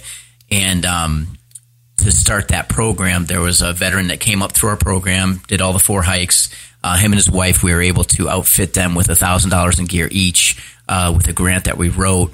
And they had two autistic children that were um, that they gave birth to while on active duty and two beautiful boys. Um, so, in preparation for the UTV adventure program, I asked him if he uh, wouldn't mind coming out on a UTV ride with his boys, just so I could figure out the logistics. You know, where are we going to park? Where are we going to drive? How are we going to do this? And um, one of his sons is um, both on a spectrum. One is nonverbal, and once the the machine started, um, the nonverbal um, son calmed right down, and it wasn't. I wasn't surprised because I had no idea what anything really meant within the autistic uh, community, but I was I was shocked by the fact that he was shocked. So I'm like, is this is this good? Is this bad? Like, what's going on? He's like, this is amazing. Like, he like he calmed right down. So we did a UTV ride and we did a couple with him and before you know it, we started inviting uh, individuals from the uh, families with autistic kids from uh, the community. So we started offering rides to um, families and, and just opened it right up. And it, it, had to be six months later. We I was doing a little bit of research, and there's something called vibration therapy. And you know, everyone's amazed at the program. They're like, "Wow, this is brilliant that you're doing this." And I'm thinking, it's I'll be honest with you, it was completely by accident. We had no intention of, of serving autistic children and it was just this miracle. So now it's uh, it's this beautiful program. Now we've added uh, another UTV. Um, this one is uh, fully enclosed, has air conditioning, power windows, the whole nine yards. And there's some kids on the spectrum that um, if the bugs come in, um, the open windows, if they get dirt, dust, things like that, um, are, are, a little bit um, uncomfortable for them. So we were able to upgrade um, into a second uh, UTV that uh, that um, we can take out in the heat of summer in the middle of the rain, and it's uh, it's amazing. It's it's actually um, it's I think I get more out of um, the the blessing that um, we we get to give to these families than than the uh, the families actually do. I love watching it. Wow! And then, as far as the um, the people that participate, are you working with like Veterans Administration and, and other organizations to to offer your services? Yeah, absolutely. So when I first started Open Doors Outdoors, um, I had a three year plan. It was to, the year one was to be friends and family. Um, I was only to work with people I knew. And, and this is just, uh, just for safety, for, for my own safety, for the volunteer safety. So year one was just people we know, friends and family, veterans, um, just get them out hiking, kind of get, figure out what the program's all about. Year two was collaboration. And that's what you're speaking of Uh, so we work with um, a handful of veteran organizations. We work directly with um, the, uh, the, the VA. Um, we take out um, uh, veterans from the uh, VA home um, in a couple different towns. Uh, we work with um, some different uh, veteran organizations that are actually for veterans that are homeless. we take out their veterans, and we have a veterans organization in town here called the Marine Corps League. I get to be the chaplain for that, and we do a lot with them as well. Um, so that is really our bread and butter when it comes to um, working with individuals where we it's a very safe environment for us because these uh, organizations provide um, someone from their organization as kind of a, the, uh, the middle person between us and and their uh, their veterans. And then year three was we just opened the doors. We just literally just started saying, "Hey, we're taking people vet, you know, we're taking veterans hiking. Reach out to us, let us know." And we you know we use great caution with that we we've only had one experience that was not pleasant uh, with one individual that we were um, recommended and um, but but for the hundreds that we've met um, we've only had one that was a like I said an uncomfortable experience but it's uh, it's it's been great Excellent. And then you're like you're one of the hiking guides, one of the hiking experts. You have other people in the organization that also play that role. Yeah, we have some we have some amazing veterans um, that uh, we we um, that we meet just along the way, whether they're referred in or they heard about us. We were just on the, the cover of the Hartford Courant, and it's the main paper in Connecticut. Uh, we are on Fox 61. Um, local paper. So we this has been a very good year for us, just for getting the you know getting our name out. And then it's the old antics, you know, if you build it, they will come. And I always really felt like that with my whole heart. If if it's a good organization that's honest, the right people will come. And we've had some some amazing people come in. Um, you know, I tell everybody I walk with giants. You know, I, I never I never served overseas and and I never saw combat and I always thought that possibly um, that would be a hindrance to to working with veterans, but because of the experience I had with losing the gunnery sergeant, I can relate to veterans on on the, the level of trauma, on the level of loss. Um, but I was always a little concerned about, you know, could I actually have an impact on the, you know, the veterans that have have served in combat, and it's been amazing to to see who's been you know who's been reaching out to us, and we have a, an amazing board. We have uh, two Army Rangers, combat vets. We have a, a retire. I call him retired. He did his time. Uh, he didn't do a full twenty, but he retired as a, a major. He was a um, uh, infantry um, infantry marine. Um, we have um, you know all these all these the, the giants that I call them that that want to be a part of this, and I'm, I'm always humbled that you know they see open doors as a place where they uh, you know where they have a, a place where they have a home what would you say to um, veterans or family members or veterans that might be listening th- that are hesitant to want to get involved in these? I would think that there's probably some veterans that struggle that sort of like you know I'm tough enough I can just work through these things myself. I'm not gonna, I'm not a joiner. Like what what message would you send to them um, to sort of convince them to t- take a look at a program like yours? Yeah, you know we um, there's there's a couple things about Open Doors Outdoors. Um, where we are um, we're not a therapeutic group. We don't offer therapy. Um, we don't um, we don't sit around and talk. Uh, we don't circle up uh, around the fire and tell our war stories. Um, that's one thing we don't do. Um, it does happen on the trail. Um, it's a beautiful thing when you see the veterans connecting on their own. And the reason why we do that is because it's it's we want it to be a safe environment and, and not only safe you're physically safe, but you're emotionally safe. I'm not going to ask you, um, tell me, tell me your story. I want to hear your story. It's not, I don't want to hear your story to be honest with you. I just want, I just want you to, I want the mountains to do the work. I, I'm not, I'm not the guy that's going to solve anyone's problems, but I'm going to facilitate what worked for me. And I'm going to share my story. I'm going to tell you what happened to me, how the VA helped me, how the mountains helped me, how my uh, being a father helped me. And then hopefully hopefully it, it has an impact. But that's the one thing I would say is that it, it, you're just coming to hike and to hang out with some pretty amazing people. Um, the overall feel of Open Doors Outdoors is it's a it's a quiet group. We're not you know we're not blasting rock and roll on the way up. It's a very quiet um, atmosphere. And I, and I think that's, I'm 51. You know, I'm, I'm definitely done. I, I bounced for years and I was an idiot. I did all the, the silly things and, you know, I got in trouble and, and I was able to um, make the changes and the, the organization reflects where I'm at now. And, it, it, can be, um, you know, there's some veteran organizations where you're going to get together and you're going to go and you're going to, um, you know you're going to party and you're going to you're going to go in that direction. And i think there's a place for that. I think that definitely builds bonds. We're on the opposite spectrum. You know we're going to let the the mountains do the work and we're going to um, i don't know we're going to talk and we're going to talk about whatever um, but it's it's definitely not you're not there to to bear your your scars to us. Got it. Um, how can listeners support your organization?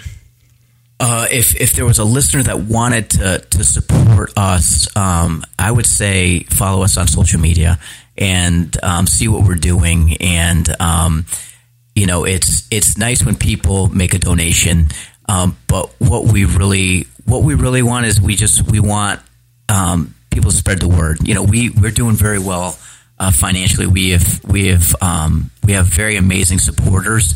Um, so if it was between giving us uh, forty dollars or taking five minutes and thinking about five veterans that you know uh, that could use um, you know an experience like this and and just get out in the mountains that's that's invaluable to us um, so that's that's how you can support us um, if you're at a corporation if you're at a large corporation or business there's always funds available through large corporations um, through hospitals and things like that, or insurance companies that um, that um, that have charitable giving boards.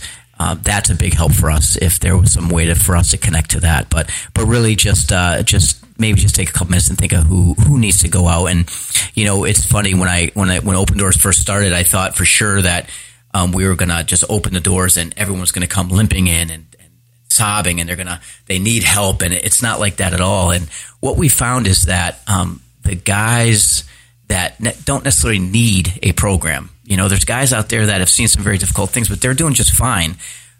Those are the guys that can really help us reach the guys that really need it. Um, they have friends that they serve with that are are struggling. So sometimes the veterans may think, "Well, I, I don't need that. I don't need to go hiking with this group, and I don't want to. I don't need a free meal." You don't. You maybe you don't. But if you come and you get to know us, then maybe there's someone that you know that you can bring with you and that you can say, hey, you know, there's this group, they go hiking, come with me. I'd really appreciate it. And um, that's actually where we where we have the biggest impact is on is is how we reach the guys that and girls that really need to be out there. Well, you're doing great work. Um, seven PEMI loops. So you must have some stories from that. Have you ever gotten in trouble out there, or any any close calls? You know, I am. Uh, I. I uh, it's so funny when you're you're asking the questions about, um, you know, would you go down to Pirate Beach and sacrifice your children?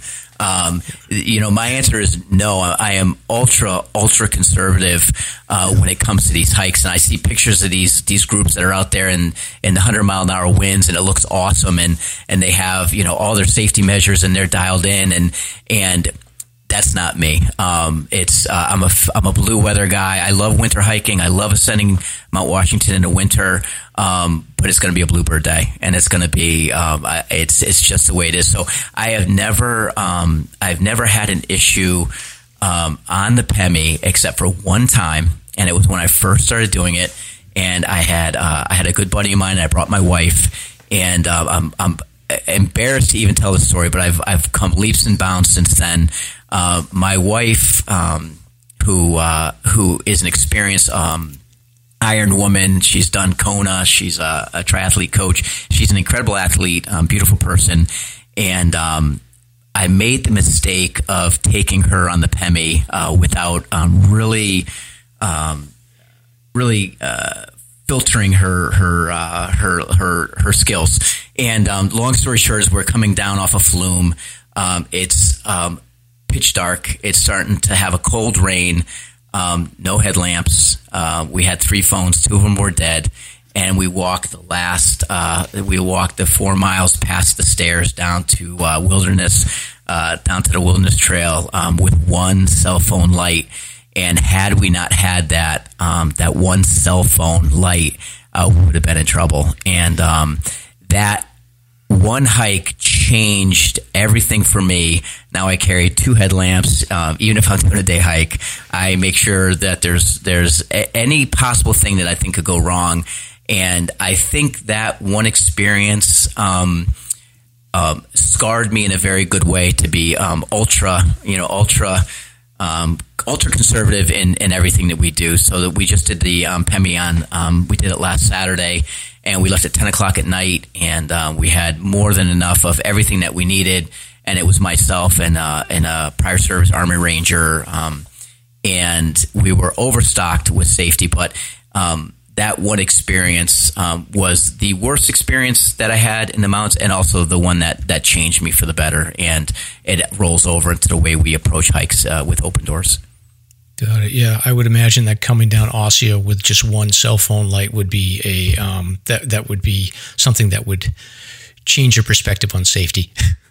Yeah, it, it was scary, and I was scared. I, I was scared. I mean, that's I was afraid. It's it's. Yeah. But I know that God had it, it, it. was it was it all worked out, and it'll never happen again. And um, but I get to I get to pass that information on to anyone we take out. Um, and the Pemi's no joke. I mean, it's it's uh it's such a it's such a butt kicker, and it's beautiful and miserable. And I think most of the most of the hike I'm miserable on on that hike, and until I, I get to dip in the river after the bridge and. Um, but it's uh, it's definitely uh, it's definitely made me uh, a different person. Excellent. Stomp. Any other questions? Too many, too many, much too many. So yeah, I'm just gonna sit back and savor this one. I really appreciate your story and uh, especially the the hard times and the low times that you went through. I I have gone through many of those myself, and um, and and your faith and everything else. So I just appreciate the story and uh, yeah, uh, I just wish you. the best and blessings and keep on fighting and moving forward. Do you do you have any anticipation uh, as to where it's going? Will this go nationally or expansion? Yeah, so we we have a we have a, a, branch in Colorado. Uh, we have a branch in uh, Washington State. Um, but I think that it's um, I think we're just really focusing on New England, and then whatever comes from that. Um, I thought originally that we really had to be national to to have the impact, but it's such a um, it's such a neat. New England is really a neat area. Um, and we've, as a as an organization, we've done the Grand Canyon, we've done Mount Whitney, we've gone to the base camp of Rainier. So I think the real focus, instead of pushing uh, any more national uh, opportunities, I think that we're going to um, really focus on two uh, local hikes out west, um, and that it's a little more affordable, um, and we can connect with organizations out in that area um, to to kind of increase our impact, and and that's something we've just been talking about in the last month or so. But I think uh, I think that's a, the big thing is I love it out west. Uh, my son loves it. And we have some very good friends in Arizona that spend a lot of time um, in the Grand Canyon area, Sedona. Um, so I think that's uh, where I see it going. Um, but but that's uh, but that's it, and and just really just just turning up the the volume on the hikes right now that we have. Davey Edwards, open doors outdoors, impressive. So we'll uh, we're gonna definitely include all the links to your organization so that the listeners can check it out, and if they want to participate, they can get in touch with you. We'll include all that info, and um, you know, thanks for joining us. Definitely hang out you probably have some more input to give us. We're going to talk with Reklis Steve about what he's been up to.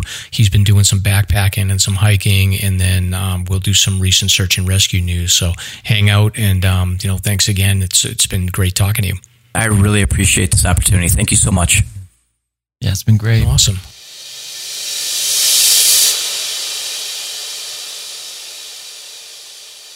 Moving on to our next segment here, we want to catch up with um, Reklis Steven. Um, he has been out hiking, he's been making beer, he's been doing his own podcast at Fantasy Pants. So, um, Steven, what's what's new with you? Are there any updates in Reklis with new beers that you've been making?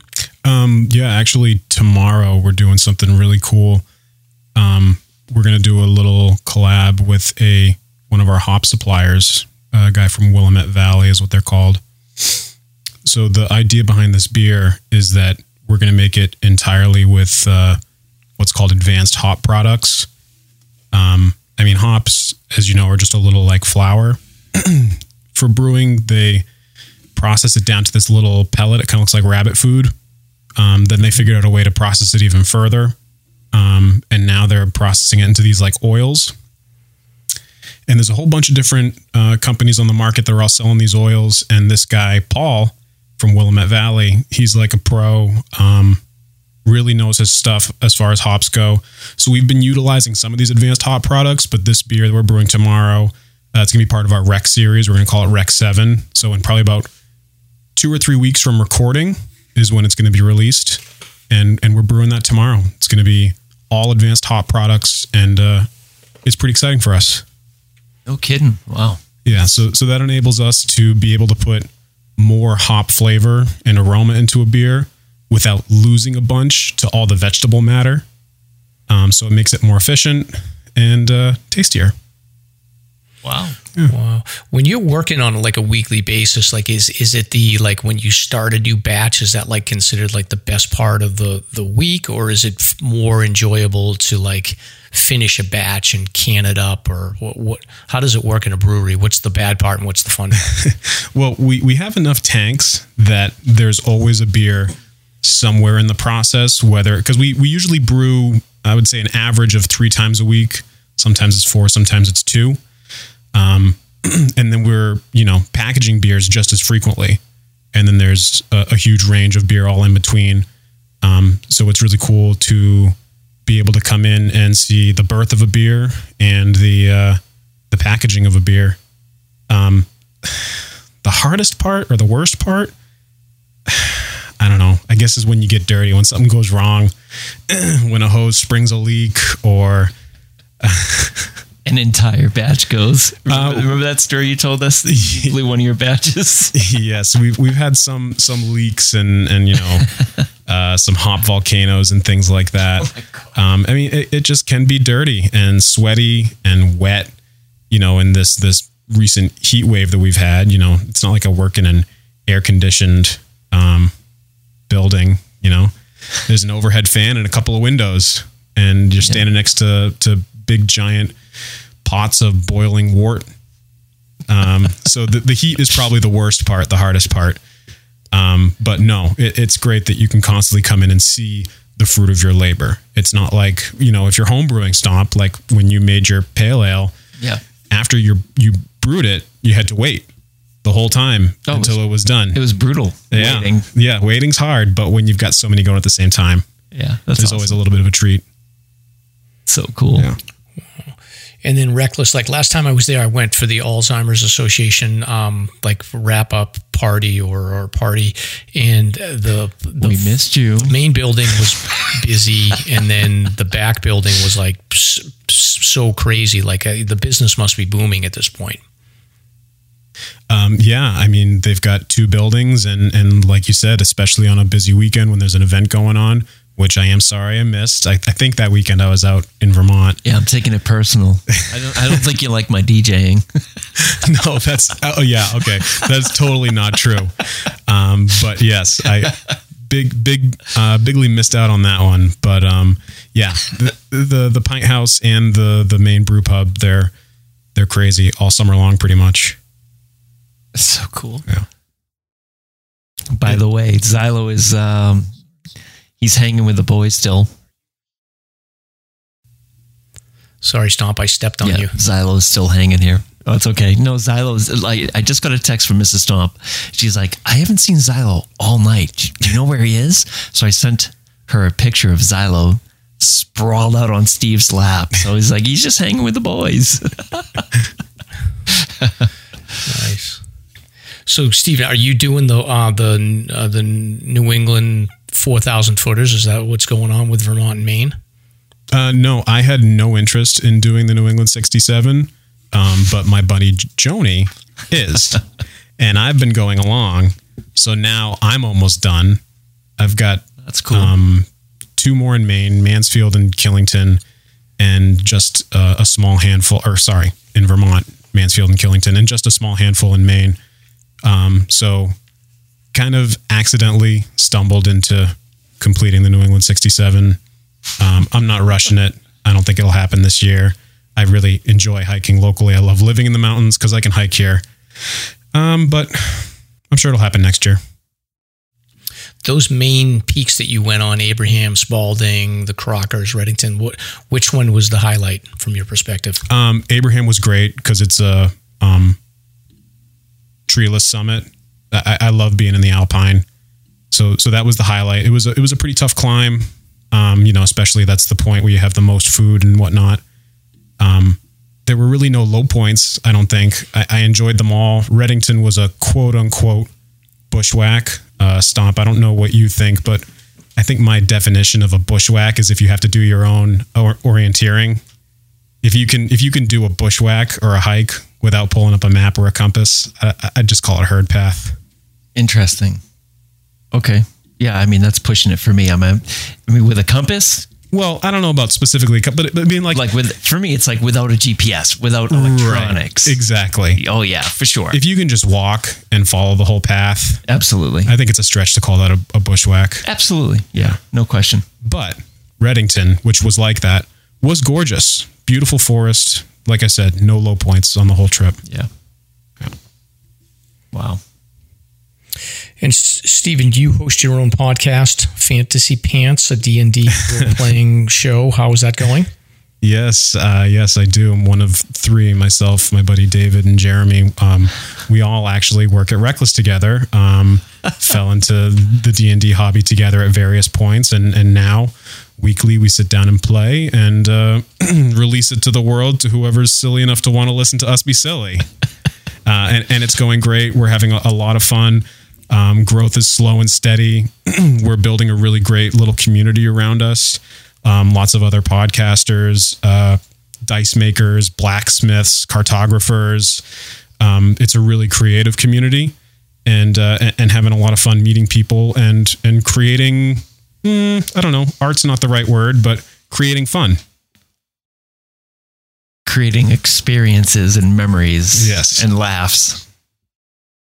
Oh, nice. Well, Stomp, I had a um, I had a moment where I went down like a little rabbit hole about Dungeons and Dragons, and there's this like drama that's been going on about open game licensing. Are you Yeah. familiar with that, Steve? Oh yeah, definitely. Yeah, that was uh, it was Yeah. towards the beginning of the year, wasn't it? I think.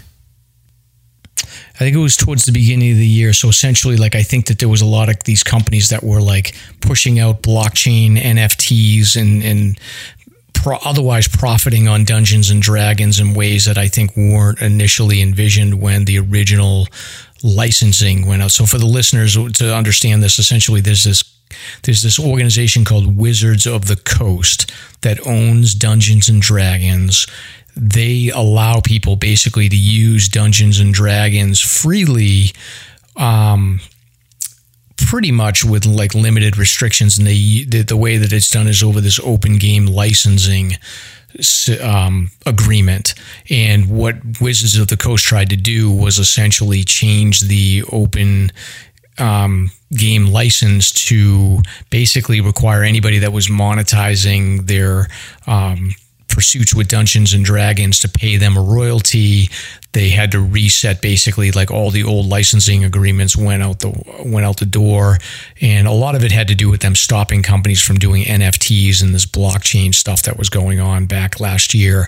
Uh, but the nerds basically all just went up in arms about the whole thing and pushed back pretty significantly. And I think eventually they just decided to like run away and say, we're, we're canceling it. So, in case you guys do blow up and you make a lot of money in that podcast, like you won't have to pay any royalties, which, which is good. Yeah, exactly. Yeah, it was a a pretty big breach, breach of trust uh, for the community. Um, there were there were basically things in there that said like, um, just all these little caveats and legal speech that was like, oh yeah, if we wanted to, we could just come and just take everything you own, sort of thing. Um, yeah, and royalties and, and all sorts of things like that. Yeah. Amazing. I'm glad that you guys dodged that bullet. yeah, I don't think we'll ever have to worry about it, but um, it, it is nice to know that um, if enough little people speak up, you can get uh, the big corporation to back down. Yep, for sure. No question.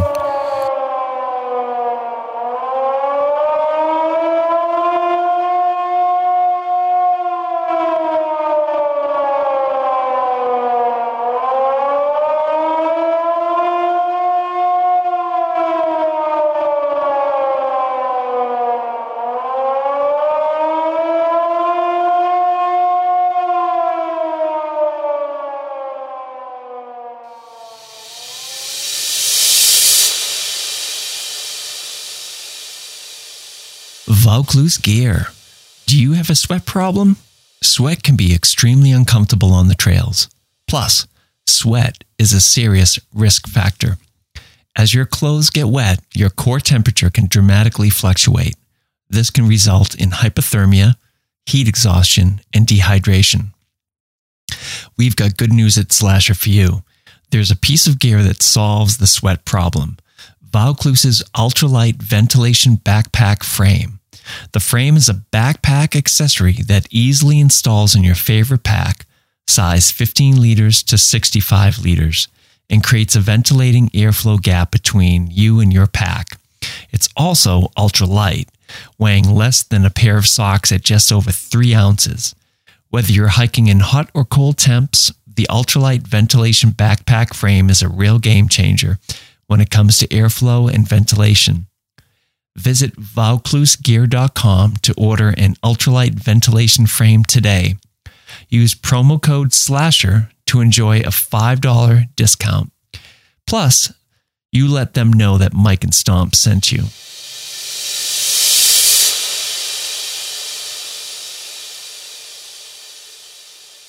we can get into the recent search and rescue news. It's starting to pick up quite a bit. And we'll start with one that occurred on June 29th. This was um, a response to an injured hiker that was located about four miles up Gale River Trail. So they were probably coming down from, I guess, Gale. Galehead Hut. Um, 18 year old from Gainesville, Florida, was hiking with a family member um, on June 28th when he suffered a lower leg injury.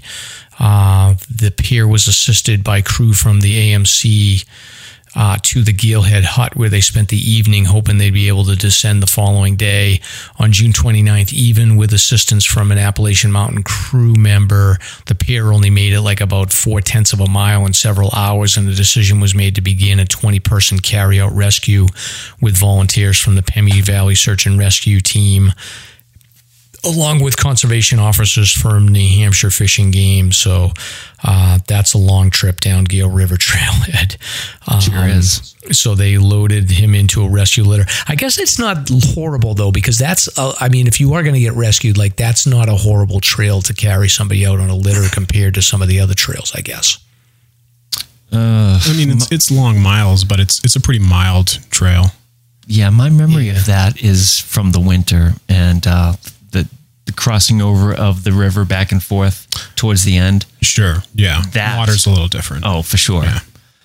But yeah, it's a long one, long and hot, hot, sweaty weather. Yeah, and I think it's one of those areas too, like Garfield, where you can get an ATV out a, a mile and a half, two miles in to pick people up. So it was not a super long carryout; it was about two miles, and then they were able to get him to um, the ATV, which was good. So all's well that ends well. Uh, there's a couple of these from people that are like not from the New England area, so maybe that's a pattern. I don't really know.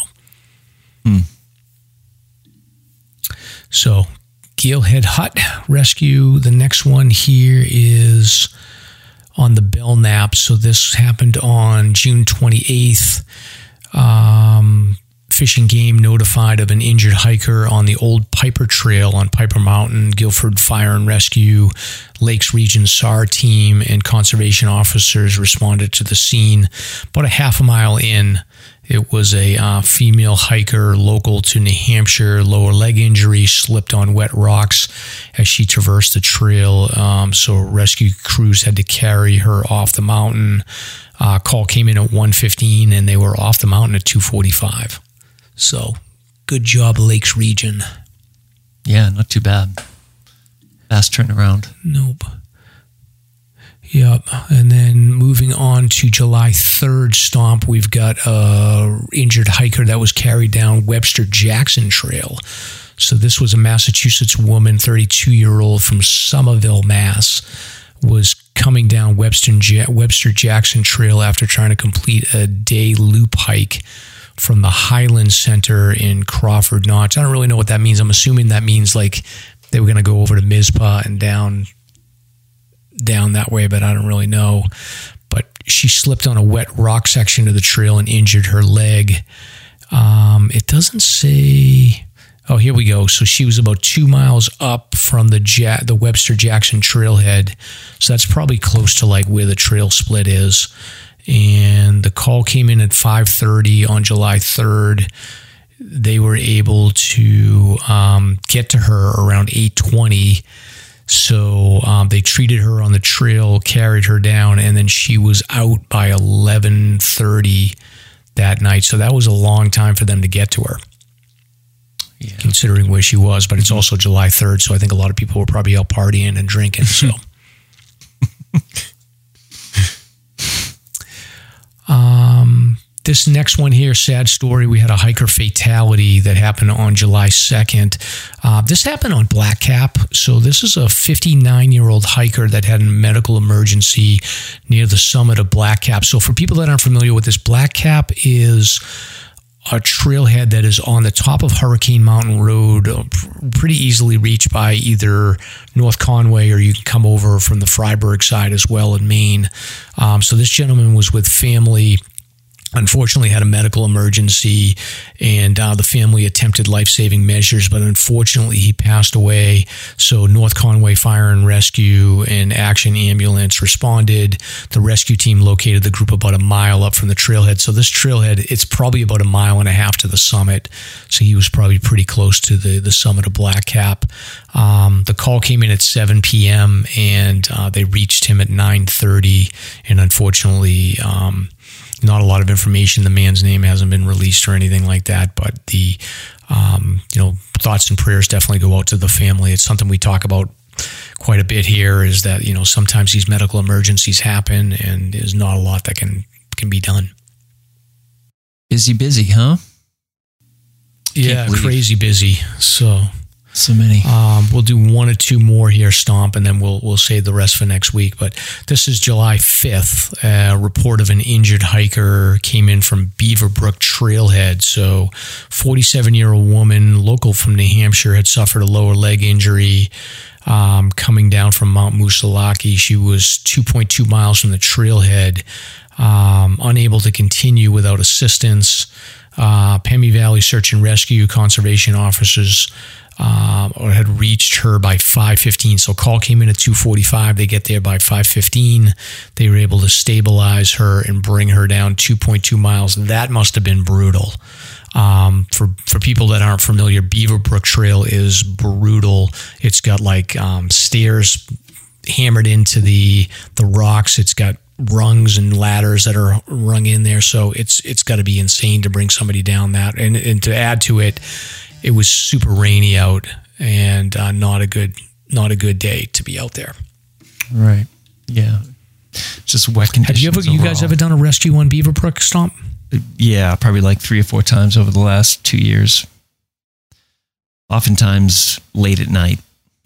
Yeah, it's a tough uh, tough area there. So good job for the um, the rescue team. And then I think Stomp, we will hold off on the rest of these. There's a couple more that are newer, Carter Moriah, Falling Waters, and Welch Dickey, but we'll push those to next week's episode and call this a wrap because we're getting up on two hours at this point. Good show.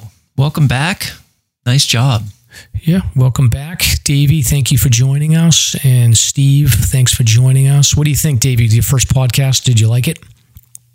Yeah, you guys are awesome. It's uh, I, I really enjoy the uh, uh, just the the conversation. It's uh, it was very relaxing, and uh, you know one thing uh, I, w- I will say is I have had the opportunity to eat it at Reklis a couple times, and uh, it was very good food. I, I think maybe you guys should talk a little bit more about the food as well because it's. Uh, uh, we had uh, very good experiences there after our hike, so I, I do appreciate uh, I do appreciate that.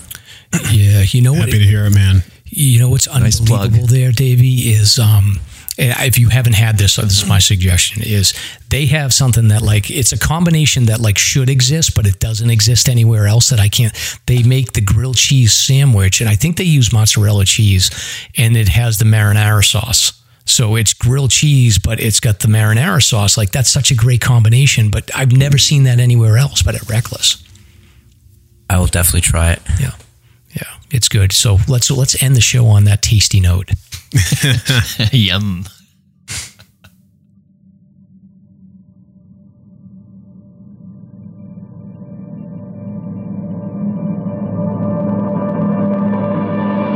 Thank you for listening.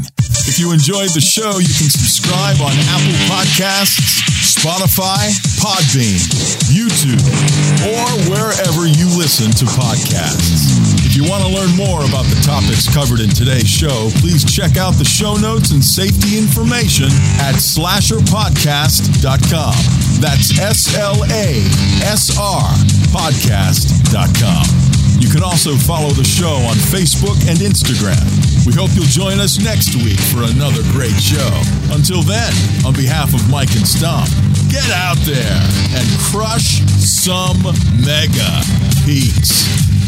Now covered in scratches, blisters, and bug bites, Chris Staff wanted to complete his most challenging day hike ever. Fish and game officers say the hiker from Florida activated an emergency beacon yesterday morning. He was hiking along the Appalachian Trail when the weather started to get worse. Officials say the snow was piled up to three feet in some spots, and there was a wind chill of minus one degree. And there's three words that describe this race. Do we all know what they are? Lieutenant James Nealon, from New Hampshire Fish and Game. Lieutenant, thanks for being with us today. Thanks for having me. What are some of the most common mistakes you see people make when they're heading out on the trails to hike here in New Hampshire? It seems to me the most common is being unprepared. And I think if they just simply visited uh, hikesafe.com and got a list of the 10 essential items and had those in their packs, they probably would have no need to ever call us.